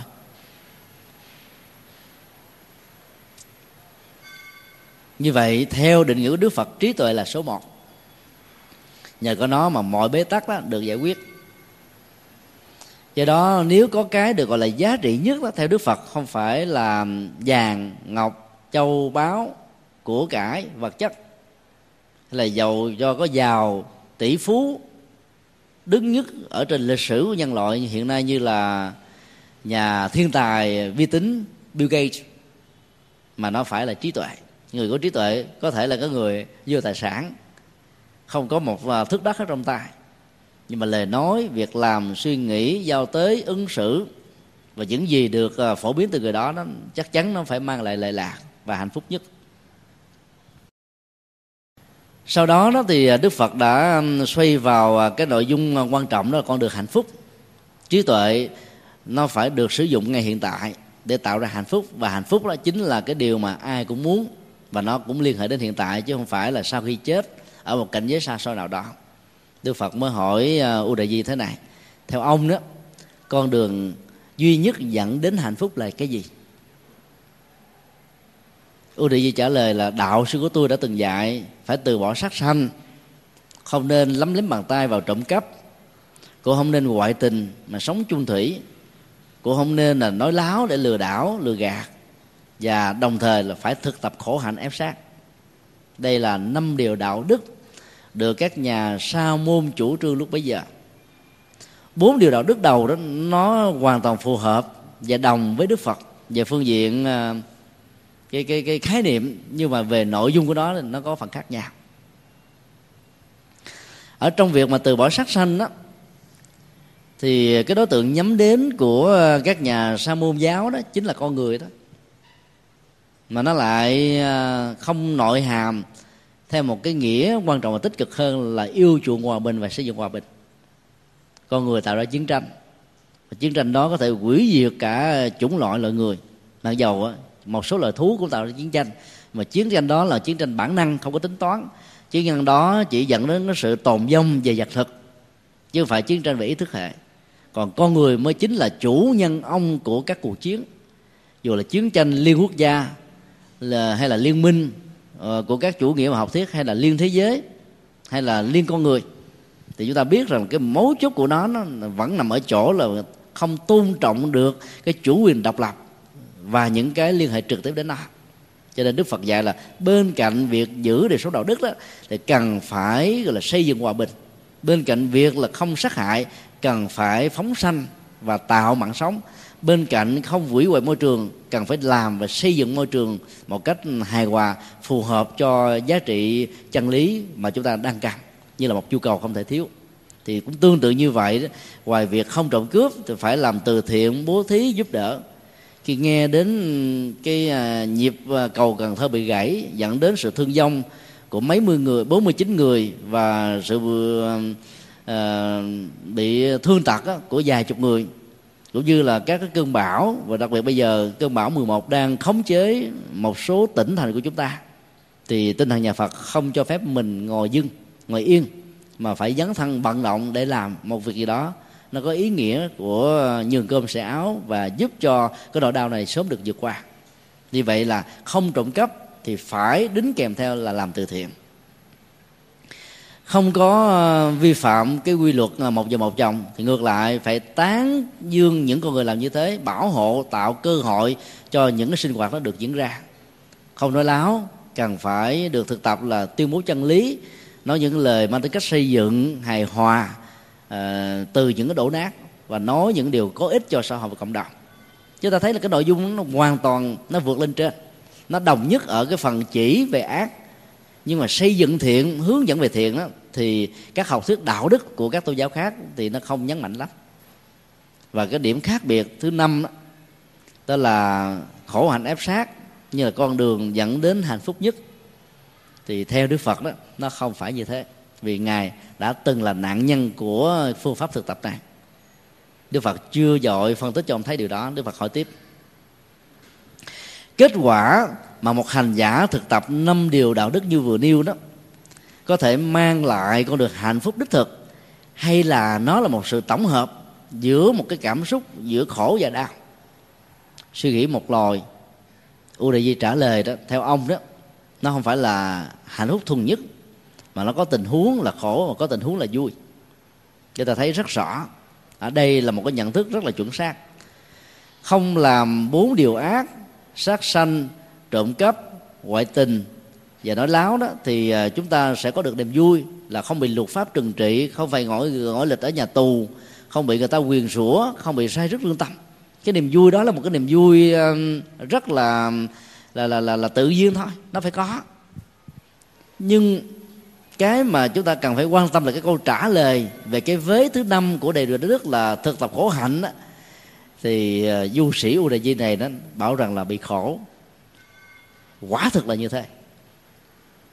Bởi vì có mắt tai mũi lưỡi thân ý đầy đủ mà không hưởng thụ nó. Hay có nghĩa uh, tích cực hướng thượng có đạo đức và giúp cho mình và người được ăn vui. Mà nhiều hành giả đã phải đi đọt nó bằng cách là đứng một giò suốt cả mấy tiếng đồng hồ như vậy để cho cái chân này nó từ khỏe mạnh trở thành bại sụi con mắt có thể nhìn thấy, cố tình chăm chọt nó cho nó bị mù lọ đi để cho nó không còn đam mê sắc đẹp trên cuộc đời này. Có lỗ tai để nghe thì làm sao cho nó bị lãng, để cho nó không còn đam mê những cái âm thanh ngọt dịu. Có lỗ mũi để hửi, để biết được cái nào tốt, cái nào xấu, cái nào ngon nào dở thì lại làm cho nó bị tê liệt. Thì không có giá trị gì đâu nên trước nhất là các nhà khổ hạnh cảm nhận được cái sự đau khổ nhưng mà họ được an ủi rằng là trải qua cái sự đau khổ này rồi thì họ sẽ được hạnh phúc vĩnh viễn và trường tồn. Cho nên họ mới dám làm liều hy sinh à, một cái để đạt được nhiều cái khác hơn. Mặc cả về nhân quả như thế là một sự sai lầm. Cho nên ông đã trả lời là cả khổ lẫn vui. Cái sâu sắc của đức phật đó là gợi ý cho người ta phải tự suy nghĩ để tự người đó cho ra một cái kết quả dẫn đến cái phán đoán chân lý đúng và sai. Chứ nếu đức phật nói, ôi cái này nó sai lầm nó ông không nên theo, chưa chắc gì ôi, là gì nghe? Đức phật phải phải làm cho ông phải tự nhận định đánh giá đấy đó. Và khi nào chúng ta tự bản thân mình cảm nhận được rằng với một sự nghiêm túc và liêm khiết về tri thức, đây là những điều tốt và đây là những cái hạn chế thì lúc đó chúng ta mới bắt đầu mở mắt lần thứ hai và tái sanh bằng tự giác lần thứ hai trong cuộc đời này. Đức Phật nói à, con đường đích thực để dẫn đến hạnh phúc đó, nó không dừng lại ở chuyện là không làm những điều xấu như vừa nêu, mà nó phải à, bên cạnh đó là gieo trồng những hạt giống à, về thiện. Nhưng như nhiều bài kinh ở trong trung bộ đã nói con đường thiện dẫn đến hạnh phúc của nhà Phật nó bao gồm có ba vế. Vế đầu là dứt ác hoàn toàn. Vế thứ hai là xây dựng thiện một cách tuyệt đối. Và thứ ba đó là phải thanh lọc tâm thông qua việc là huấn luyện động cơ và thái độ trong việc thực hiện điều thiện. Nếu làm việc thiện mà mang với một cái dụng tâm, đó là cái danh hay là cái tôi, làm một cách bất đắc dĩ, làm để lấy le, làm để trong hai phê bình mình, làm để cho người ta biết là mình giàu thì rõ ràng cái tâm đó là một cái tâm không cao thượng. Và giàu cho việc làm thiện nó có diễn ra đi nữa, ý nghĩa xã hội của nó có không có. Cho nên ở đây đức phật nói rằng nó phải có gồm có ba vế mà trong con đường tâm linh của sa môn giáo đó, nó chỉ mới đạt được cái vế đầu là dứt ác thôi, làm lành chưa đề cập đến. Cái làm lành được họ hiểu, đó là khổ hạnh ép sát. Cái đó là tự đi đọt cái cơ thể của mình, tự hành hạ mình, lẽ ra mình có phước để hưởng mà không chịu hưởng, mà toàn hưởng những khổ đau về cảm xúc thôi cho nên cái phần mà thanh lọc tâm nó khó được thực hiện bởi vì tâm mình đang bị khổ. Do cái thân bị khổ thì làm sao mà mình tìm được ăn vui cho nó được? Cho nên cái phương pháp tâm linh đó hoàn toàn bị bế tắc. Và đức phật nói con đường hợp lý để đưa đến hiện hạnh phúc đó chính là thiền thứ nhất thiền thứ hai và thiền thứ ba. Ở đây đức phật đã dùng những khái niệm rất tương đối. Con đường hợp lý để dẫn đến chứ đức phật nói à, thực tập thiền một thiền hai thiền ba không phải là tương đương và đồng hóa với hạnh phúc rồi có nhiều người tu mà sai phương pháp dẫn đến tội quả nhập ma. Sáng hôm nay à, có hai phật tử sau khi à, nghe thuyết trình à, đề tài về tùy hỷ và quan hỷ ở tại giảng đường này, đã đến chùa giác ngộ và hỏi thăm. Và cô nói rằng là cô bị con ma nó nhập cái đây khoảng gần hai chục năm năm nay cô khoảng 42 tuổi. Lý do nào mà cô tin rằng là có con ma nó nhập theo cô hai chục năm? Thì cô nói là các vị thầy, để hướng dẫn, mà mỗi khi mà mà hướng dẫn như vậy đó thì con ma nó nó báo bằng những cái lời nói rằng là tôi tên gì đó, đi theo cô thế này kia. Thì chỗ đó chúng tôi hỏi cô là trong lúc những cái lời lẽ như thế nó diễn ra nó thì cô có cảm giác gì? Thì cô nói không có cảm giác gì hết trơn á. Nó có một cái suy nghĩ rằng là có con ma con ma đó, nó nói thế này thế kia.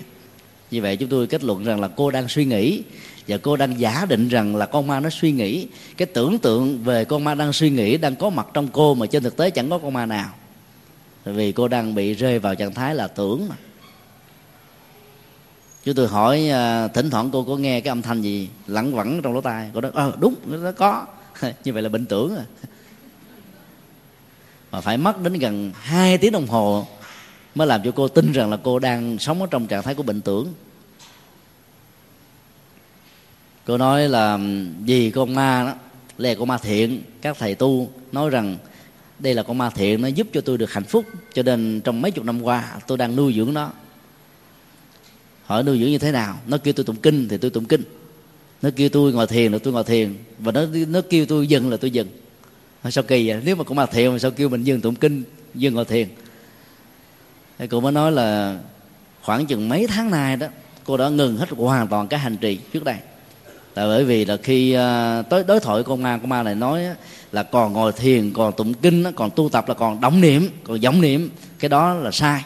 Phải tu làm sao vô niệm, vô tu, vô chứng à, mới tốt. Cho nên cô sợ quá, bỏ hết tất cả mọi thứ. Cái bàn cơm với những cái thực phẩm tâm linh ăn vô hàng ngày, hàng giờ được hạnh phúc. Bây giờ nghe cái tưởng với hình ảnh của một con ma chỉ đạo chi phối, rồi là từ bỏ hết mọi thứ và bảo rằng là mình đang hạnh phúc là hạnh phúc làm sao? Cho nên ở đây đó, chúng ta thấy là đức phật nói rất là tương đối. Và tương đối chính là chân lý đó. Cái gì mà tuyệt đối quá, chúng ta đừng có tin. Nó không có một cái tuyệt đối. Nó chỉ có tương đối vì bản chất của vũ trụ này là duyên khởi mà. Tất cả mọi thứ đều là tương đối thôi. Cho nên đức phật mới dùng một cái từ như thế này. Đây chính là, đây có thể là cái con đường hợp lý để dẫn đến là hợp lý và dẫn đến là hai điều kiện thứ nhất là nó phù hợp với sự thật đang diễn ra. Và cái thứ hai là nó có khả năng dẫn đến thôi. Còn nếu mà hai yếu tố này không thành tựu được á thì dầu mình có thực tập nhưng mà vẫn không có kết quả. Do đó tính phương pháp đó, và điều kiện không tách rời lẫn nhau. Cái kết quả của một sự thực tập nào nó nó phải lệ thuộc vào phương pháp. Nếu chúng ta nói là chúng ta tu mà tu không có phương pháp thì nhiều khi là vào chùa hay là trở thành phật tử vài mươi năm mà mình vẫn dậm chân tại chỗ đó. Nếu có chăng là cái tôi nó lớn dần già bởi vì không có trí tuệ cái tôi nó, nó trưởng thành nhanh lắm. Cái thành tích công trạng nhiều chừng nào cái tôi nó tỷ lệ thường chừng đó nữa. À, chúng ta chỉ cần ôn lại các định cái căn bản về à, thiền thứ nhất thiền thứ hai thiền thứ ba. Vì cái này chúng ta đã học ở rất nhiều các bài kinh trước đây rồi. Cái nội dung căn bản của thiền thứ nhất là ly dục và ly bất thiện pháp. Dục á, nặng nhất là dục tính và đơn thuần là dục tham và hai cái này nó có thể tạo ra cơ hội cho lòng sân và lòng si phát triển. Chỗ nào có dục là có lòng si. Bảo thủ cưỡng đoạt và bảo vệ cái cái cái, cái dục đó đó nó có thể là biểu hiện của lòng sân. Cho nên khi có lòng tham đó thì sân và si đồng hành cùng một lúc. Cho nên toàn bộ cái khối khổ đau đồng thời có mặt. Còn bất thiện pháp đó nó bao gồm nhiều thứ từ hành động lời nói gì việc làm và hành giả muốn chứng đắc được cái thiền thứ nhất á, thì đầu tiên là phải thực tập hai nội dung đó là dứt ác làm lành thứ nhất. Cái thứ hai đó là phải chuyển hóa năng lượng tính dục và những dục tham nói chung những cái dục tiêu cực á. Nếu mà chưa làm được việc đó thì giàu cho mình nói là mình tu đi nữa cũng không nên tin là mình có kết quả. Đây là cái thước đo rất là chuẩn. Còn thiền thứ hai đó là dứt tầm và tứ.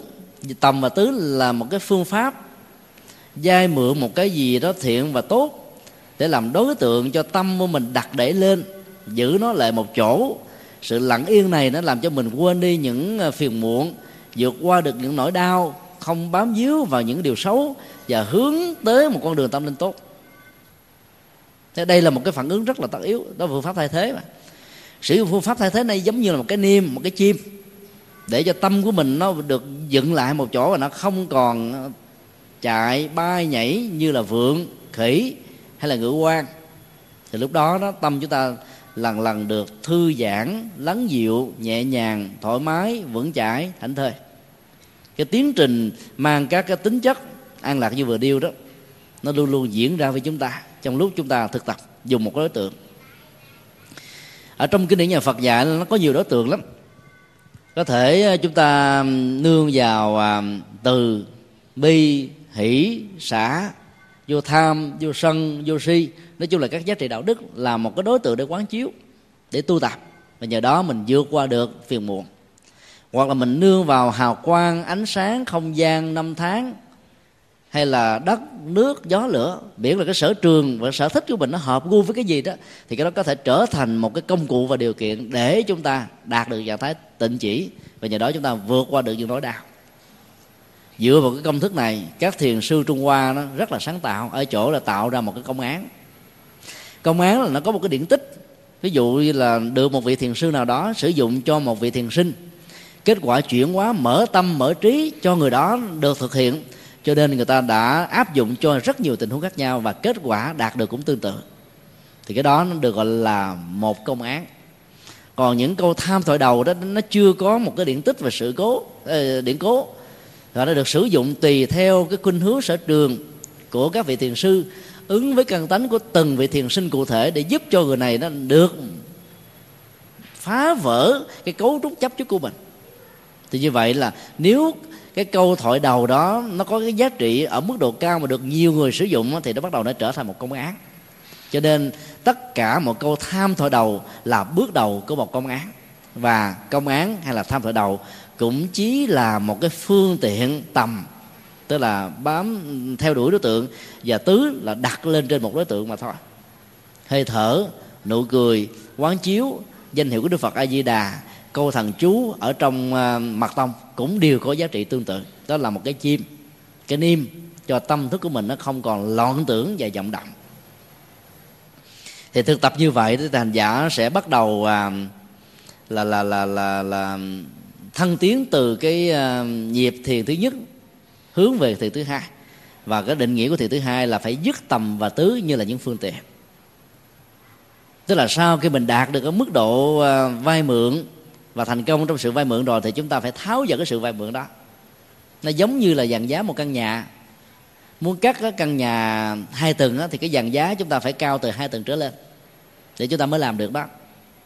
Rồi sau khi mà hoàn tất căn nhà rồi đó cái chức năng của cái căn nhà nó sẽ trở nên vô dụng nếu không tháo dỡ các cái dàn giá được thiết lập.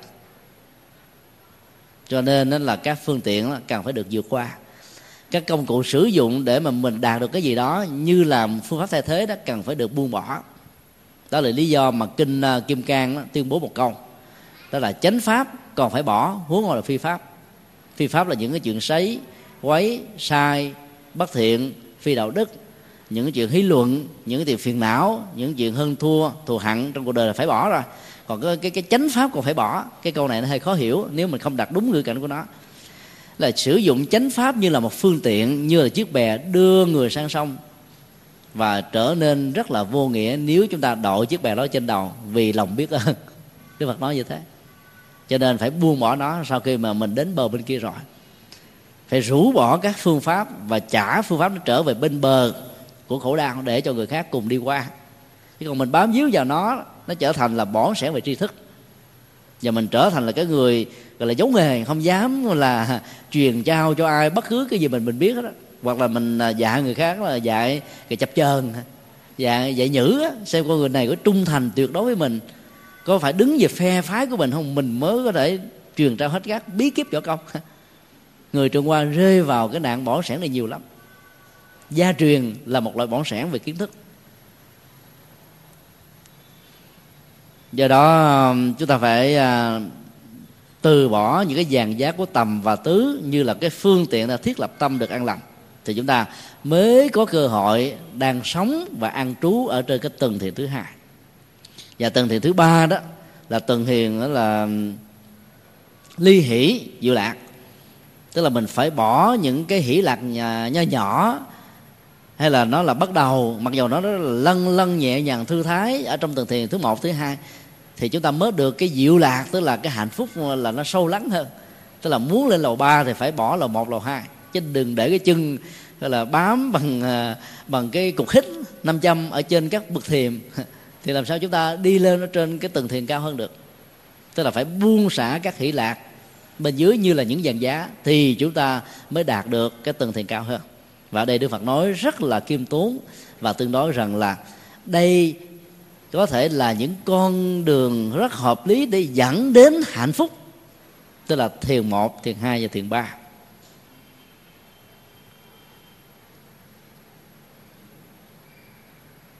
Đức Phật quay lại các vị du sĩ và các tín đồ của U Đại Di đang có mặt lúc bây giờ. Họ hỏi rằng là các vị có ý kiến gì hay không? Tất cả đồng loạt trả lời. Chúng tôi không biết gì hơn ngoài những gì được nghe từ đạo sư của tôi. Đạo sư của tôi đang có mặt tại đây. Những gì ông nói là thay thế cho chúng tôi nói. Con đường tâm linh tôn giáo nhất thần là như vậy. Kiến thức của người học trò đó lệ thuộc về trở thành bản sao kiến thức của ông thầy.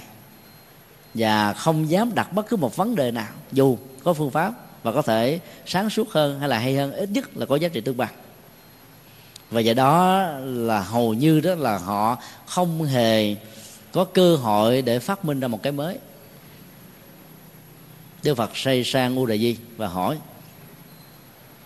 U Đề Di hoàn toàn lắc đầu và xin Đức Phật trả lời, thế nào mới là con đường hướng đến hạnh phúc đích thực? Nếu như ngài nói, thì thứ nhất, thì thứ hai, thì thứ ba, chỉ là một cái phương pháp thích hợp để dẫn đến, thì cái nào là cái đích thực? Đức Phật nói rằng là cần phải an trú vào tiền thứ tư. Và có cái cơ hội đó đạt được cái từng thiền đó như là những người đang sống chung với những người đạt được cái từng thiền này. Thì lúc đó đó, cái hạnh phúc đích thực mới thật sự là có mặt. Thiền thứ ba đó, diệu lạc vẫn chưa phải là hạnh phúc lớn nhất. Bởi vì nó chỉ tồn tại trong lúc chúng ta ngồi thiền thôi ở trong ờ, công thức của thiền thứ tư thì chúng ta thấy là nó có hai phần. Thứ nhất là xả niệm và thứ hai là thanh tịnh. Xả là mình ờ, buông. Đối tượng ờ, của sự nắm bắt là hạnh phúc, là khổ đau hay là trung tính giữa hạnh phúc và khổ đau. Khi chúng ta thực tập thiền đó, là chúng ta giữ lại cái hạnh phúc và buông cái khổ đau. Và đây là cái nhu cầu, đây là cái tiến trình diễn ra một cách rất là bắt buộc nếu không nắm lấy cái khổ, nắm lấy cái hạnh phúc đó, thì khổ đau không có cơ hội được buông. Nhưng sẽ là một sai lầm nếu chúng ta sau khi nắm lấy hạnh phúc để buông khổ đau, chúng ta an trụ vào trong cái hạnh phúc đó. Thì hạnh phúc đó là cái hạnh phúc có điều kiện. Cái hạnh phúc đó là cái hạnh phúc đối lập với khổ đau. Và do đó, nó không phải là cái hạnh phúc tuyệt đối nhất. Chính vì thế mà chúng ta phải xả niệm, tức là phải giữ trạng thái xả sau khi đạt được hạnh phúc rồi đừng bám vào nó, vì bám vào nó là một sự trở ngại. Và khi mà chúng ta không còn bám vào nó đó, thì hành giả sẽ đạt được cái trạng thái là thanh tịnh tuyệt đối về tâm, về thức. Và lúc đó, thức và tâm của mình đã được chuyển hóa trở thành một trí. Và trí đó, nó rũ bỏ tất cả mọi chấp trước và giúp cho hành giả làm chủ được dòng cảm xúc, làm chủ được nhận thức và làm chủ được bản thân, vận mệnh của mình. Đây là cái cái cái con đường tâm linh mà đức phật đã dạy và khi mà con người xả niệm được thanh tịnh á, thì rõ ràng không phải là nó chỉ có giá trị tồn tại khi mà cái tiến trình hành thiện nó được diễn ra, mà nó vẫn luôn là có mặt ở khắp mọi nơi, mọi chốn. Đây là điều mà đức phật muốn chúng ta hướng về. Còn nếu như chúng ta chỉ ờ, có được an vui hạnh phúc trong lúc ngồi, còn đi đứng và nằm thì sao? Nếu chúng ta chỉ có được hạnh phúc trong lúc thực tập, thì trong lúc làm ăn, buôn bán, sinh hoạt, ở nhà và công sở thì như thế nào? Và do đó cái đó nó vẫn có thể tiếp tục tạo ra những bế tắc. Cho nên đức phật nói là đạt được cái trạng thái thiền thứ tư với hai nội dung xả niệm và thanh tịnh đó, thì lúc đó chúng ta mới thật sự là người đang sống ở trong trạng thái hạnh phúc. Chứ không phải là đang hưởng cái bánh vẽ của hạnh phúc. Người điếm tiền nhân hàng là đang hưởng cái bánh vẽ của tiền bạc và giàu sang. Người đang nghe người ta mô tả về các loại vật thực và ăn uống thì người đó cũng đang ăn cái bánh vẽ của vật thực mà bản thân người đó không hề có bất kỳ một giá trị no nê nào, giải quyết được cái à, bế tắc của à, của đối khác. Cho nên phải tự mình đạt được hai trạng thái xả niệm và thanh tịnh. Điều mà đức phật à, muốn nhắm đến và muốn chia sẻ với u đại di là không phải chỉ đơn thuần là đạt được cái tầng thiền thứ tư này. Mặc dầu đó, đối với người tại gia nó là hạnh phúc lớn nhất rồi.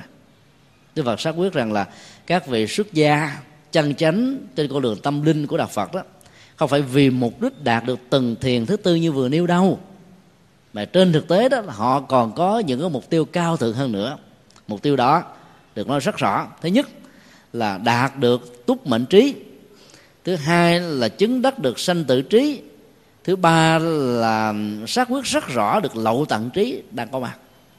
Cái này được gọi là tam minh năng lực của uh, tri thức quá khứ của bản thân mình đó, là một cái chủ nghĩa kinh nghiệm đích thực nhất. Nó có sách mắt có chứng và nó là bài học ở hiện tại và tương lai để chúng ta không tái phạm. Và nó chính là cái cơ hội để mở cửa cho sự không lầm lỗi và cơ hội của quậy đầu.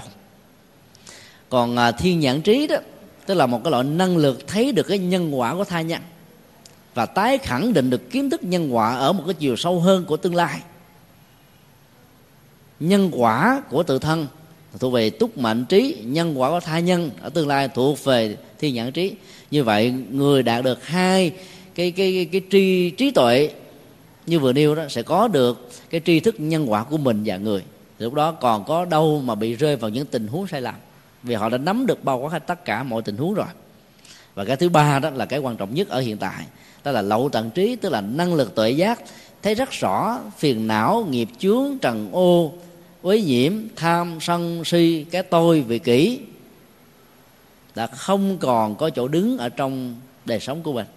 Và đây chính là cái kết quả cuối cùng của một hành giả tâm linh theo đạo Phật. Vì ba mục tiêu này mà những người xuất gia trở thành tu sĩ, chứ không phải là được cung kính, tôn trọng những lời khen, những cái danh vọng bình thường hay là chức tước ở trong một ngôi chùa vai trò vị trí ở trong một giáo hội. Chuyện đó là chuyện mà đức phật đã từng quăng đi. Và những người xuất gia đó giàu à, có phải à, làm những công việc đó phải hiểu rằng đó là những trọng trách mà mình phải gánh phát chứ không phải là niềm hãnh nhiên tự hào để có được cái đó. À, khi mà đạt được những thứ này rồi đó thì à, cái phản ứng kéo theo đó là hành giả sẽ có được trí tuệ về tứ diệu đế. Giải thoát tất cả những uh, lũ lụt của à, của dục, những vũ lục của tái sanh và những lũ lụt của vô minh. Đức Phật dùng cái chữ lũ hay lắm. Rất là ấn tượng, bởi vì nó cuốn trôi chúng ta. Chết chìm, chết đắm, chết mà. Nếu mà tái sanh lại lần thứ hai, gặp nước là chúng ta tưởng liền sợ. Thấy nó quay vòng vòng vòng vòng. Những người nào mà ra biển mà sợ sống sẽ gió, đã từng bị chết nước hoặc là đã từng bị nhấn chìm, đã từng bị có những cái tay ương tặc ách liên hệ đến đó, cho nên cái cái cái ấn tượng đó nó vẫn chưa có bị nhòa trong tâm. Còn ai mà đã từng bị à, chết do trúng thực á, thì cái thực phẩm nào dẫn đến trúng thực là người đó gặp lại là tởn da gà sợ liền, không dám ăn. Kỹ liền dù nó có ngon cỡ nào đi nữa, cũng không muốn đụng đến. Cái ấn tượng về quá khứ đó, nó khó phai dò lắm. Ngoại trừ là chúng ta xả niệm và thanh tịnh thì như vậy là cái mục tiêu căn bản nhất và quan trọng nhất mà các hành giả Phật giáo thực tập và muốn đạt được là làm thế nào để chứng đắc được ba loại trí tuệ. Về cái đó nó mới giải quyết hết tất cả mọi ách nạn trong cuộc đời. Thì lúc đó đó, mọi ứng xử sau khi chứng đắc này đó, nó sẽ trên nền tảng trí tuệ của tứ diệu đế, tức là hai lớp nhân quả. Do đó chúng ta sẽ không bị à, lầm lỡ và tái phạm sau khi nghe đức phật trình bày đó thì um, nhà đạo sư u đà di cảm thấy rất là là cảm phục. Là bởi vì đây là những điều mà lần đầu tiên ông mới được nghe. Vì là một con người à, có liêm khiết về tri thức và là người đang tâm cầu tâm linh thật sự. Cho nên ông có một cái tinh thần rất là là là là khách quan ở trong nhận định đánh giá không để cho cái thành kiến trong quá khứ lôi cuốn ông. Nó chi phối ông, ảnh hưởng tác động ông thì đó ông muốn phát nguyện trở thành đệ tử của đức phật mong trở thành là một vị xuất gia chân chánh. Đức phật à, dĩ nhiên là theo cái mặt ước đó, những người nào mà xuất thân là một vị à, giáo sĩ của các tôn giáo khác là cần phải trải qua một thời gian thực tập để xem con người đó có thật sự thế không. Nhưng mà trong tình huống này thì đức phật là nhận tức thời. Và bởi vì biết rằng là ông đến với đạo phật bằng một cái thái độ là tiếp cận chân lý và sống với chân lý chứ không phải là đi tìm một cái gì đó. Hư vọng danh tướng. Nhưng khi nghe đức phật là thừa chấp nhận cho ông trở thành một người đệ tử xuất gia đó thì các đệ tử uh, du sĩ và cư sĩ của nhà tâm linh u đại di này vô cùng phẫn nộ và bất mãn. Ông nói rằng là ngài cũng giống như là một cái ghè nước mà bị chọc thủng á không chứa được một giọt nước nào ở bên trong trở thành một sự trống rỗng. Và chính ông mới là người trống rỗng, chứ đạo sư của chúng ta, thầy tổ của chúng ta không phải là người trống rỗng. Khi nghe phản đối kịch liệt như thế thì u đà di đã đánh mất cơ hội trở thành đệ tử xuất gia của đức phật. Mà dù đức phật vẫn đang còn, đang trông chờ và tiếp nhận ông. Chúng ta thấy là thỉnh thoảng do vì ờ, giới hạn của nhận thức và tri thức, những người thân người thân của mình vì thương kính mình, vì muốn bảo vệ mình, vì muốn, gọi là là giúp đỡ mình mà cuối cùng là trở thành hại mình. Cản ngăn mình không làm cho mình có cơ hội để tiếp xúc với một cái giá trị cao sâu hơn. Vì họ không muốn mắc chúng ta. Ở đây chúng ta thấy là nhà tâm linh u đà di có đến hàng trăm ngàn đệ tử. Và ông sẵn sàng không hề mặc cảm, tự ti hay là cảm thấy là mình là xấu hổ khi mà thừa nhận đức phật là thầy của mình? Vì ông đã tìm thấy được một nhà tâm linh đích thực. Thì ông chưa phải là tâm linh. Và ờ, cũng trong cái hành động đó, ông muốn cho các đồ đệ của mình nó trở thành đệ tử của đức phật tương tự. Nhưng không ngờ phản ứng nó mạnh quá. Và lúc đó ông cũng bị trao đảo theo. Và ông trở thành một con người sống với chân lý, nhưng không trở thành một phần ở trong chân lý đó. Tức là ông vẫn duy trì cái truyền thống tâm linh cũ của ông, mặc dầu ông đã được khai tâm và mở trí. Nếu không may mắn mà phải à, sống chung với những người thân như là đồ đệ của Uda Di đó chúng ta khổ lắm.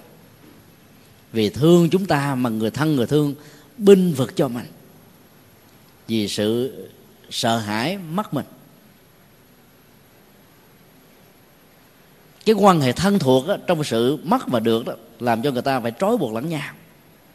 Và cuối cùng đó là một người mù dẫn một đoàn mù. Nếu không rơi vào hầm sâu thì cũng không dẫn đi tới đâu. Nó giống như chiếc thuyền mà mình không biết chèo cầm cái cây chèo, càng quậy nước mạnh như chừng nào nó càng quay vòng vòng vòng vòng vòng từ đó, tức là dậm chân tại chỗ. Nỗ lực mà vẫn không có kết quả.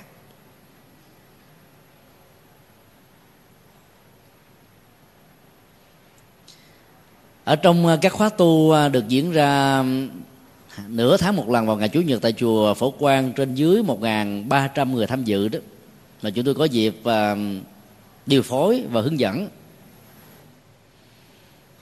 Thì rất nhiều câu hỏi được đặt ra như thế này là tôi muốn đi chùa, nhưng vợ hoặc là chồng của tôi không đồng tình vì sợ mất tôi. Có tình huống khác này nói rằng là tôi muốn làm từ thiện lắm, nhưng mà chồng và cha của chúng tôi không cho phép. Vì nói làm như thế là dạy dỗ làm phước là dạy dỗ làm phước là tạo cơ hội cho người khác làm làm làm lười, làm biếng cái để cho họ bị khổ đau là tự động họ tỉnh thức là họ giàu sang trong tương lai đó. Lý luận thì có vẻ hấp dẫn, mà trên thực tế nó không đúng chỗ. Dĩ nhiên là có một số phần tử đó, lợi dụng vào tình thương, thiếu phương pháp của người làm từ thiện trở thành một kẻ lừa dối và lừa biếng. Nhưng vẫn có những con người nếu không à, tức thời và kịp lúc nhận được sự hỗ trợ thì họ vì khổ đau và tiếc nuối tài sản bị mất do thiên tai mang đến đó, họ có thể chọn lấy cái chết. Trong vô thường đó chúng ta còn lại là tình thương. Dĩ nhiên là tất cả mọi thứ nó bị mất hết rồi. Tình thương được thiết lập. Sống thần nó dạy chúng ta thiết lập những cái tình thương ở trong sự tan tốc một cách tập thể mà phần lớn chúng ta không muốn thừa nhận nó. Phần lớn chúng ta không muốn tin nó là một sự thật. Cái cuộc động đất làm chết hàng loạt các cuộc rớt máy bay, chào tiền ờ, chìm tàu, hay là bị xe đụng tập thể, vân vân. Nó đều là những điều muốn cho chúng ta ý thức về vô thường và thiết lập được cái tình thương. Nhờ những cái đó, nói theo một cái điều tôi nói, tư duy tích cực, chúng ta có được tình thương gắn kết với nhau. Chứ nếu như tất cả đều là bình an vô sự hết, thì chưa chắc gì cái tình thương nó được thiết lập đâu không phải nói như thế là chúng ta giá gian cho cho cái bất hạnh nó có mặt để có tình thương. Nói như thế là chúng ta ác tâm. Nói như thế là chúng ta trở thành một cái kẻ rất là xấu. Và tạo tình thương trên nỗi đau. Nó còn tệ hại là không có tình thương nào từ chỗ không có nỗi đau. Do vậy mà à, nếu mà mình không ờ, biết cách thương đó thì chúng ta đang ờ, kéo lùi cái người thân người thương mình trở thành một kẻ bị tuột hậu trong hạnh phúc và an vui con em người thân người thương của mình đi chùa là đến một cái môi trường của tâm linh cộng đồng. Thực tập được những điều tốt có gì đâu mình phải sợ. Có nhiều người sợ mất. Sợ mới mất không sợ không mất. Sợ quá đó chúng ta làm cho người đó trở thành à, là một cái à, à, con người mất tự do. Ở trong một cái ngục tù mà ngục tù đó phải vàng phải ngục tù bằng vàng còn đỡ còn ăn ủi ngục tù này bị hành hạ cảm xúc bị như tử, lúc nào cũng bị nghi quan thế này, nghi quan thế kia. Cái máu hoạn thư đó làm cho rất nhiều người là ứng xử một cách là tàn phá hạnh phúc, mà không biết, mà tưởng là mình đang chăm chăm chút cho hạnh phúc. Nếu như thế không có nghĩa là chúng ta không có những cái sự phòng hờ. Phòng hờ vẫn có nhưng mà đừng nữa đi quá đáng. Đi quá đáng là là nó không đi tới đâu. Ngoài sự đổ nát khi uh, những người thân của chúng ta làm những công tác tốt mà chúng ta không muốn cho người đó sợ người đó tốn tiền. Rồi nói trời lúc này bà ngu lắm có nhiêu tiền đem đem cho thiên hạ ăn hết trơn. Thì làm từ thiện mà nó đem cho thiên hạ ăn. Cứu thiên hạ nó đem cho nó là đem cho thiên hạ ăn đó, thì chúng ta lại nghĩ đến yếu tố tiêu cực là đây là những con người con mọt của xã hội dây tùm gửi ăn không ngồi rồi nhận lấy cái tình thương mà không chịu làm gì hết. và dại lắm, ngu lắm sao mà đi cho thiên hạ ăn? Một cái nhận xét bằng những lời lẽ thiếu à, chính chắn nó làm cho chúng ta sợ hãi mà không dám làm. Hoặc là mình đang làm một việc gì tốt với nó, ôi, việc đó không có nghĩa gì đâu. Vì phải vô tu, vô chứng, vô niệm, mới là tu số một. Còn tu mà còn có những cái thành quả phước báo công đức là là tu tầm thường. Nghe nói như thế ồ vậy à tu tu số một là tu sao? Tu vô niệm cho tu vô chứng vì tẩu quả do vì là sử dụng quá đô tâm linh. Do đó khi mà đọc kinh là phải có trình tự. Các trường lớp Phật học đó, sở dĩ nó bắt buộc phải có là bởi vậy chứ đọc mà vô chưa gì hết mà tiếp xúc với các kinh điển đại thừa là bị tẩu quả nhập ma. Phước báo chưa có tu sơ sơ đẳng chưa có mà muốn là vô tu để trở thành vô chứng. Là mình phải tu chứng nhiều thứ rồi mà muốn chứng ở cái cuối cùng phải bỏ hết những cái chứng đó thì chúng ta phải hướng đến cái vô chứng để chúng ta giải phóng sự chấp trước về thành quả. Bây giờ chưa có gì hết mà nó giải phóng giải phóng cái gì? Đầu tiên hay được rồi rồi hãy giải phóng sao? Còn chưa được là phải tạo làm sao cho được cái thiện.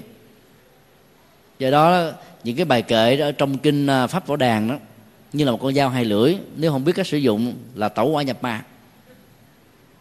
Bồ đề bổn vô thọ minh kính diệt phi đài, bản lai vô nhất vật, hà sứ nhạ trần ai dành cho những ờ, căn cơ đã tu rất là nhiều rồi. Tu nhiều thứ với nhiều thành quả. Bây giờ phải tâm niệm rằng là tâm chúng ta không phải là một cái đài gương. Cho nên không cần phải nỗ lực mài chùi làm cho nó không bị bám bụi. Miễn làm sao trở về phản bổn hoàn nguyên với tự tánh thì chúng ta đạt được. Bây giờ mình chưa đạt được tự tánh mà phải nỗ lực chứ. Nỗ lực đó bằng gì? Phải phủ bụi.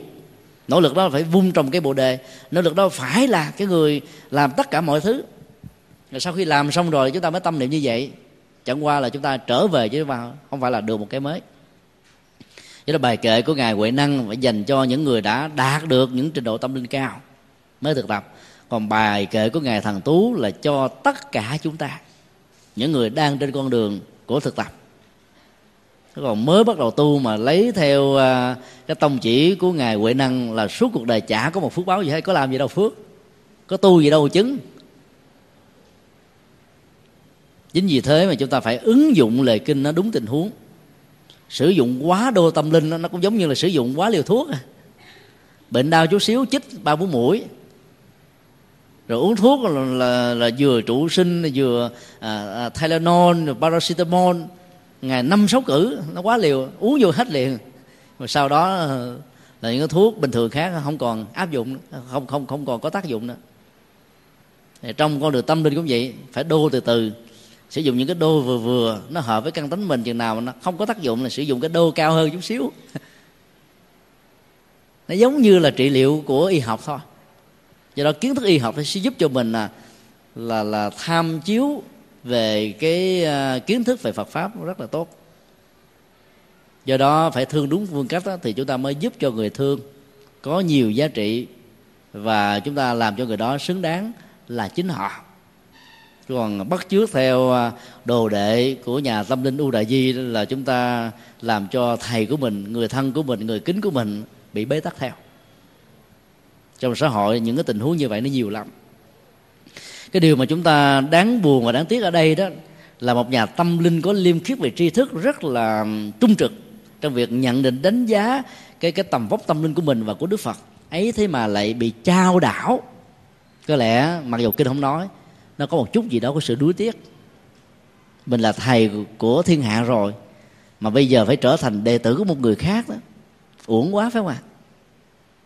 Mặc dầu trên thực tế ông đang sống với con đường tâm linh mới của đức phật nhưng ông không dám thừa nhận nó. Khi có những người nói ông làm tâm lý rồi làm một nhà đạo sư rồi mất mớ gì mà đi để đệ, đệ, đệ tử của đức phật? Và ông chính là một cái thùng rỗng một cái ghè nước bị chọc thủng khi nghe nói như vậy, ông tự ái lên. Muốn chứng tỏ rằng tôi không phải là một cái thùng rỗng, tôi không bị, không phải là một cái thùng nước bị bị rỉ chảy. Tôi là một thùng nước đặc, có đầy nước để cho các vị uống đỡ khác thì phải từ bỏ cái con đường mới này. Cho nên tiếc nuối là một sự trở ngại. Tiếc nuối là một hình thái của chấp trước, tiếc nuối là một bế tắc.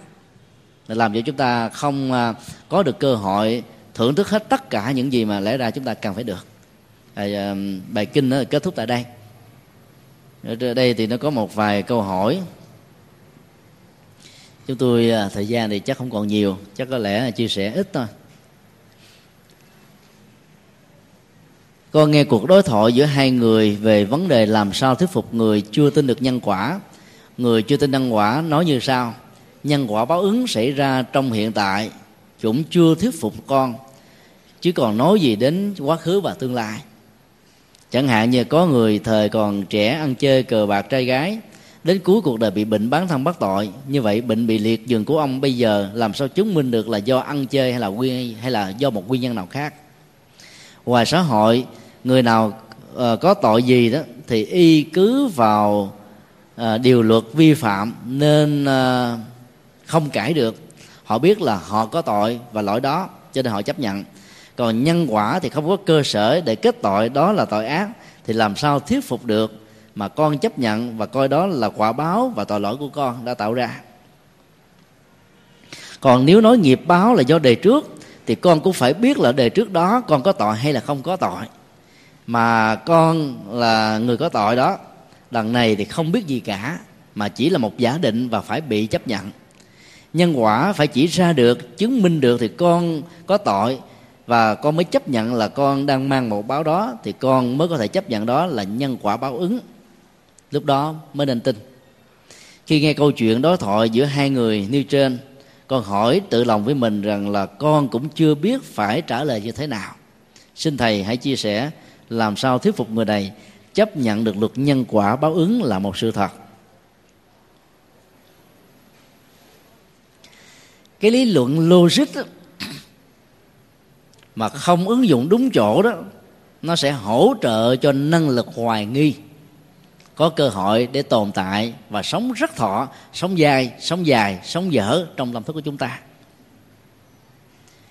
Hoài nghi tức là ổ khóa, làm cho mình không dám mạnh dạng giải quyết các vấn đề. Thuyết phục những người như thế này đó, nó đòi hỏi đến cả ờ, một nghệ thuật và chỉ cần lật lại những trang kinh um, ở trong a hàm đặc biệt là kinh uh, bà la môn tệ túc. Muốn chứng minh có đề sao cho người thân của mình là một vị bà la môn rất là giỏi về kinh điển bệ đà, vốn không tin những điều này. Thì trong cái cuộc đàm đạo giữa một vị uh, tôn giả tên là um, nữ ca diếp và vị bà la môn đó, thì tôn giả này đã đưa ra khoảng là 40 cái bằng chứng để cho thấy là nó có nhân quả báo ứng và mối liên hệ giữa đời này và đời sau. Vì tính thời gian không cho phép đó, chúng tôi không có à, cơ hội để mà trình bày hết tại đây. Cái phương pháp luận à, để thuyết phục một người không tin nhân quả để dẫn đến tin nhân quả đó, là chúng ta hãy lấy cái giả thuyết của người đó, tin như là một sự thật và cố minh chứng những sự kiện tương tự để vừa đó, nếu đã tin những giả thuyết của mình là đúng thì phải kéo theo một tình trạng chấp nhận cái điều người khác đưa ra, có giá trị tương đương. Cái phương pháp đó là phương pháp gậy ông đập lưng ông thôi. Ví dụ như câu chuyện này đưa ra là như thế này. Một người gọi là tứ đổ tường, không có gì là không có mấy mươi năm sau đó, phải lâm vào tình trạng là bị à, bán thân bắt tội. Nhưng làm thế nào để cho những người có khuynh hướng đã đang và sẽ rơi vào tình trạng tứ đô từ chấp nhận đó là cái kết quả của sự ăn chơi thiếu phương pháp và nó mất đi cái cái cái cái sự hồi đầu đó, thì chúng ta phải chứng minh nó có mối liên hệ với nhau. Nhưng mà trong tình trạng của một bệnh nhân như thế đó thì nó có thể nó có những giả thuyết khác chẳng hạn như ông này ông ngủ ngoài trời. Gió nhập vào, cho nên nó dẫn đến tình trạng bị bại sụi. Hoặc là ngày hôm đó ông lao động mệt nhọc quá tới ngủ ở trong một cái phòng, cái không gian nó không được thoáng mát, dẫn đến cái sự mơ mộng, mà đặc biệt đó là ác mộng, chẳng hạn như là bị rượt đuổi do cái tác động của não trạng trong một cái không gian với cái tư thế đang nằm ngủ, thì việc mà dẫn đến bắn thân bất tội do những các mộng gây ra nó cũng có thể có sự thật. Ngoài ra nó còn có những cái tình huống khác nữa. Ví dụ như là giận quá, tức quá, cho nên nó dẫn đến là tai biến mạch máu đạo nó nằm tại chỗ, không điều trị được. Hoặc là một cái gút ấm ức hay là một cái nỗi đau về cảm xúc, chắc chứa ở trong tự thâm tâm mà người này không nói ra mà bên ngoài vẫn nở những nụ cười trong quan hệ và giao tế. Ngoài ra nó còn có hàng loạt các nguyên nhân khác nữa mà giới y học các bác sĩ sẽ cho chúng ta biết ở đây có lẽ là bác sĩ lợi sẽ rõ vấn đề này hơn chúng ta nhiều lắm. Mặc dầu lệnh nó có như thế, nhưng mà để chứng minh nó có một cái mối liên hệ đó, nó phải tùy tình huống. Không phải là ai bị bán thông bắt tội cũng đều là hậu quả của ăn chơi. Có nhiều người ăn chơi suốt cái cuộc đời mà ngày nào cũng ăn nhân sâm, ăn những cái loại hào, rồi ăn ờ, cái loại cái nước miếng của con én cái vẫn gì về món gì? Yến hả? Hả? Thì làm, làm sao mà bị bắn sao bắt tội? Tức là họ vẫn bổ thận họ vẫn bổ những cái lục phủ ngũ tạng thì họ vẫn tồn tại với sức khỏe như trường đó. Cho nên đó, cái việc mà đặt ra một cái giả thuyết mà ngay cả người đó nêu ra một ví dụ để phủ định tính nhân quả nó không có cái mối liên hệ. Và do đó cái định đề đặt ra đây nó không có giá trị chân lý. Đó là ăn chơi và dẫn đến bán thân bắt tội là một ví dụ sai về nhân quả ở trong một số tình huống, nếu nếu không nói, theo cái kiểu xác quyết là nhiều tình huống. Vẽ ra chúng ta vẫn có năm, bảy tình huống còn lại như vừa liệt kê. Nó không hề liên hệ đến chuyện ăn chơi, mà vẫn bị bán thân bắt tội. Nếu cho là ăn chơi như vậy dẫn đến bán thân bắt tội, thì tất cả những người bị bán thân bắt tội đó đều ăn chơi hết sao? Chỉ cần đảo vấn đề lại theo một định lý ngược là chúng ta thấy cái sự vô lý của việc đặt ra. Nếu chúng ta chứng minh được cái việc mà dẫn chứng cái câu chuyện để từ cái chỗ đó, cái quy định về nhân quả trong cuộc thảo luận, tin và không tin đó thì chúng ta mới thuyết phục người đó là nhân quả vẫn tiếp tục có. Bởi vì cái ví dụ đặt ra này nó không có cơ sở. Đó là cách thứ nhất. Cách thứ hai đó là chúng ta phải à, nêu ra những cái trường hợp mà người đó phải thừa nhận nó là một sự thật đó. Đó là cái phản ứng của hành động nó không kết thúc khi hành động được chấm dứt. Đây là điều mà ai cũng phải chấp nhận như là một sự thật đó. Ví dụ như người đó mỗi ngày là ăn hai cử cơm. Nếu người nữ đó thì họ còn phải kiên cử là phải đủ thứ để giữ eo ốc dốc dáng, sắc đẹp. Chỉ cần à, quan sát và biết được rằng đây là một cái người có khuynh hướng sống như thế này thì chúng ta đưa ra một cái ví dụ để cho họ dễ chấp nhận rằng là cái chế độ ăn kiên cử của người đó có đủ đảm bảo để dẫn đến tình trạng là người đó có được một cái vóc dáng ngoại hình đẹp hay không? Câu trả lời sẽ là có thể đóng vai trò một phần chứ không phải là tất cả. Rất đúng. Bởi vì ngoài cái đó ra còn phải tập luyện. Tập luyện còn đúng phương pháp. Giờ giấc ngủ nghỉ làm việc tổng hòa hết tất cả những thứ này để dẫn đến là một ngoại hình lý tưởng hay ít nhất đó, là nó đạt được ở mức độ mà mình cảm thấy là nó không đến nỗi là quá tệ.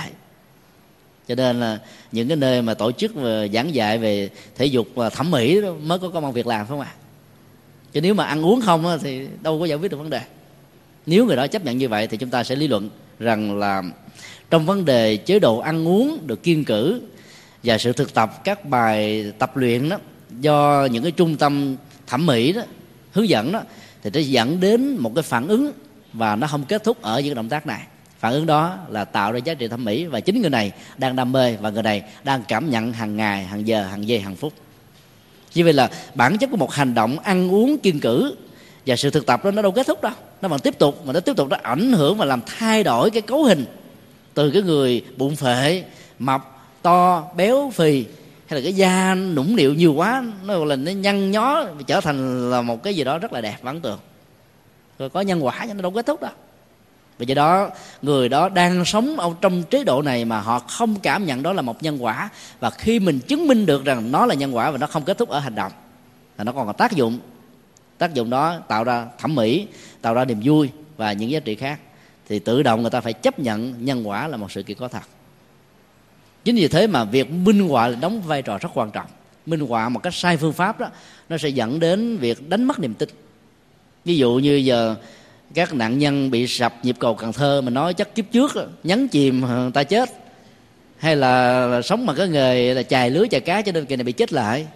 Nói như thế là chúng ta đẩy cái, cái nạn nhân vào cái chỗ khổ đau cùng cực và thân nhân của nạn nhân sẽ mất niềm tin về Phật pháp. Tôi cần cuộc đời đến chia sẻ mà mình nói là thì do cái nhân quả báo ứng của đời trước thì còn gì nữa là là tình thương đúng không? Mà nó lại thiếu nhân quả không hiểu được nhân quả do đó, cái phần minh họa dẫn chứng nó tạo ra giá trị nhân quả. Điều thứ ba, cho là nó giàu cho nhân quả nó không có. Nhưng mà việc làm tốt, việc lánh những việc xấu vẫn có những giá trị ít nhất là tạo cái uy tín về tư cách đạo đức phẩm hạnh của mình ở trong đời này. Nó vẫn hay hơn là cái người không làm gì hết, hoặc là làm bậy. Người không tin nhân quả dẫn đến thái độ thụ động, không muốn làm tốt. Vì nghĩ làm tốt là một bất công. Tạo tiền đề cho người khác làm lười hoặc là người đó sẽ bất chấp hết tất cả mọi thứ lao đầu vào cái con đường bế tắc. Bởi vì nghĩ rằng không có đề sao mà không có cái hậu quả của những gì mình làm ở hiện tại. Thì dầu cho nó có hay không có không quan trọng mà quan trọng khi làm việc tốt và tránh điều xấu con người và tư cách chúng ta có giá trị. Cho nên giả sử sau nhiều cái ví dụ như là nữ uh, tôn giả ca diếp đã trình bày cho bà la môn tề túc nghe mà vẫn chưa chấp nhận thì cái điều chúng ta có thể học được ở ờ, tôn giả này đó là chấp nhận nhân quả và tin nhân quả vẫn là một cái hay ít nhất là về phương diện đạo đức và có tư cách về phương diện nhận thức của bản thân mình. Còn vấn đề còn lại đó là nghiệp của người đó thôi. Nếu người đó bảo thủ và hoài nghi quá mức và cuối cùng đó, sử dụng cái này như một cái cớ để phủ định về cái chuyện không có nhân quả để không phải làm việc, việc gì tốt hết thì người đó ờ, hãy để cho họ khổ đau thời gian là họ sẽ tự nhận ra vấn đề. Chứ không còn cách nào khác. Chúng ta phải làm hết trọng trách của mình là phải trình bày có đầu có đuôi có phương pháp có lý luận để giúp cho người đó hiểu. Là tương tự những vấn đề khổ và đau trong cuộc đời này có liên hệ trong quá khứ bao nhiêu phần trăm hay là nó là, là liên hệ hoàn toàn ở hiện tại nó tùy tùy tình huống cụ thể mà phân tích chứ không thể nói chung chung mà được mà một điều ở trong kinh đức phật nói chúng ta không thể, không không để ý. Chúng tôi đã lập rất nhiều lần tại giảng đường này. Đó là ai lý giải mọi thứ diễn ra trong đời hiện tại này, đều là nguyên do của quá khứ, thì người đó sẽ không còn có nỗ lực để thay đổi nó, và do đó không có một đời sống hạnh phúc. Chấp nhận nhân quả không có nghĩa là chấp nhận định mệnh và phải lý giải từng tình huống cụ thể xem nhân ở hiện tại hay nhân quá khứ. Do đó hiểu nhân quả, phải hiểu trên nhân quả của hình học không gian đảm bảo về niềm tin, dẫn đến sự hành trì hơn là chỉ là kiến thức về nhân quả mặt phẳng như chúng tôi vừa nói trong bài giảng này. Vì thời gian không còn nhiều ờ, cái thời kinh nó chùa gần đến là thôi hai câu hỏi còn lại chúng ta dành cho buổi sau. Ờ, kính chúc tất cả được an lành.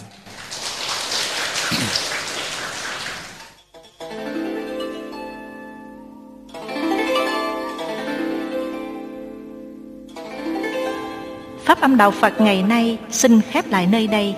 Quý vị muốn thỉnh hoặc ấn tống các đĩa CD về Đại Tạng Kinh Việt Nam, các kinh sách do Thầy Nhật Từ biên soạn, các bài pháp thoại, các đĩa CD về âm nhạc Phật giáo, cũng như muốn đóng góp vào các hoạt động từ thiện của Đạo Phật ngày nay, xin liên lạc theo địa chỉ Công ty trách nhiệm hữu hạn Đạo Phật ngày nay, Chùa Giác Ngộ, số 92, đường Nguyễn Chí Thanh, phường 3, quận 10, thành phố Hồ Chí Minh, Việt Nam.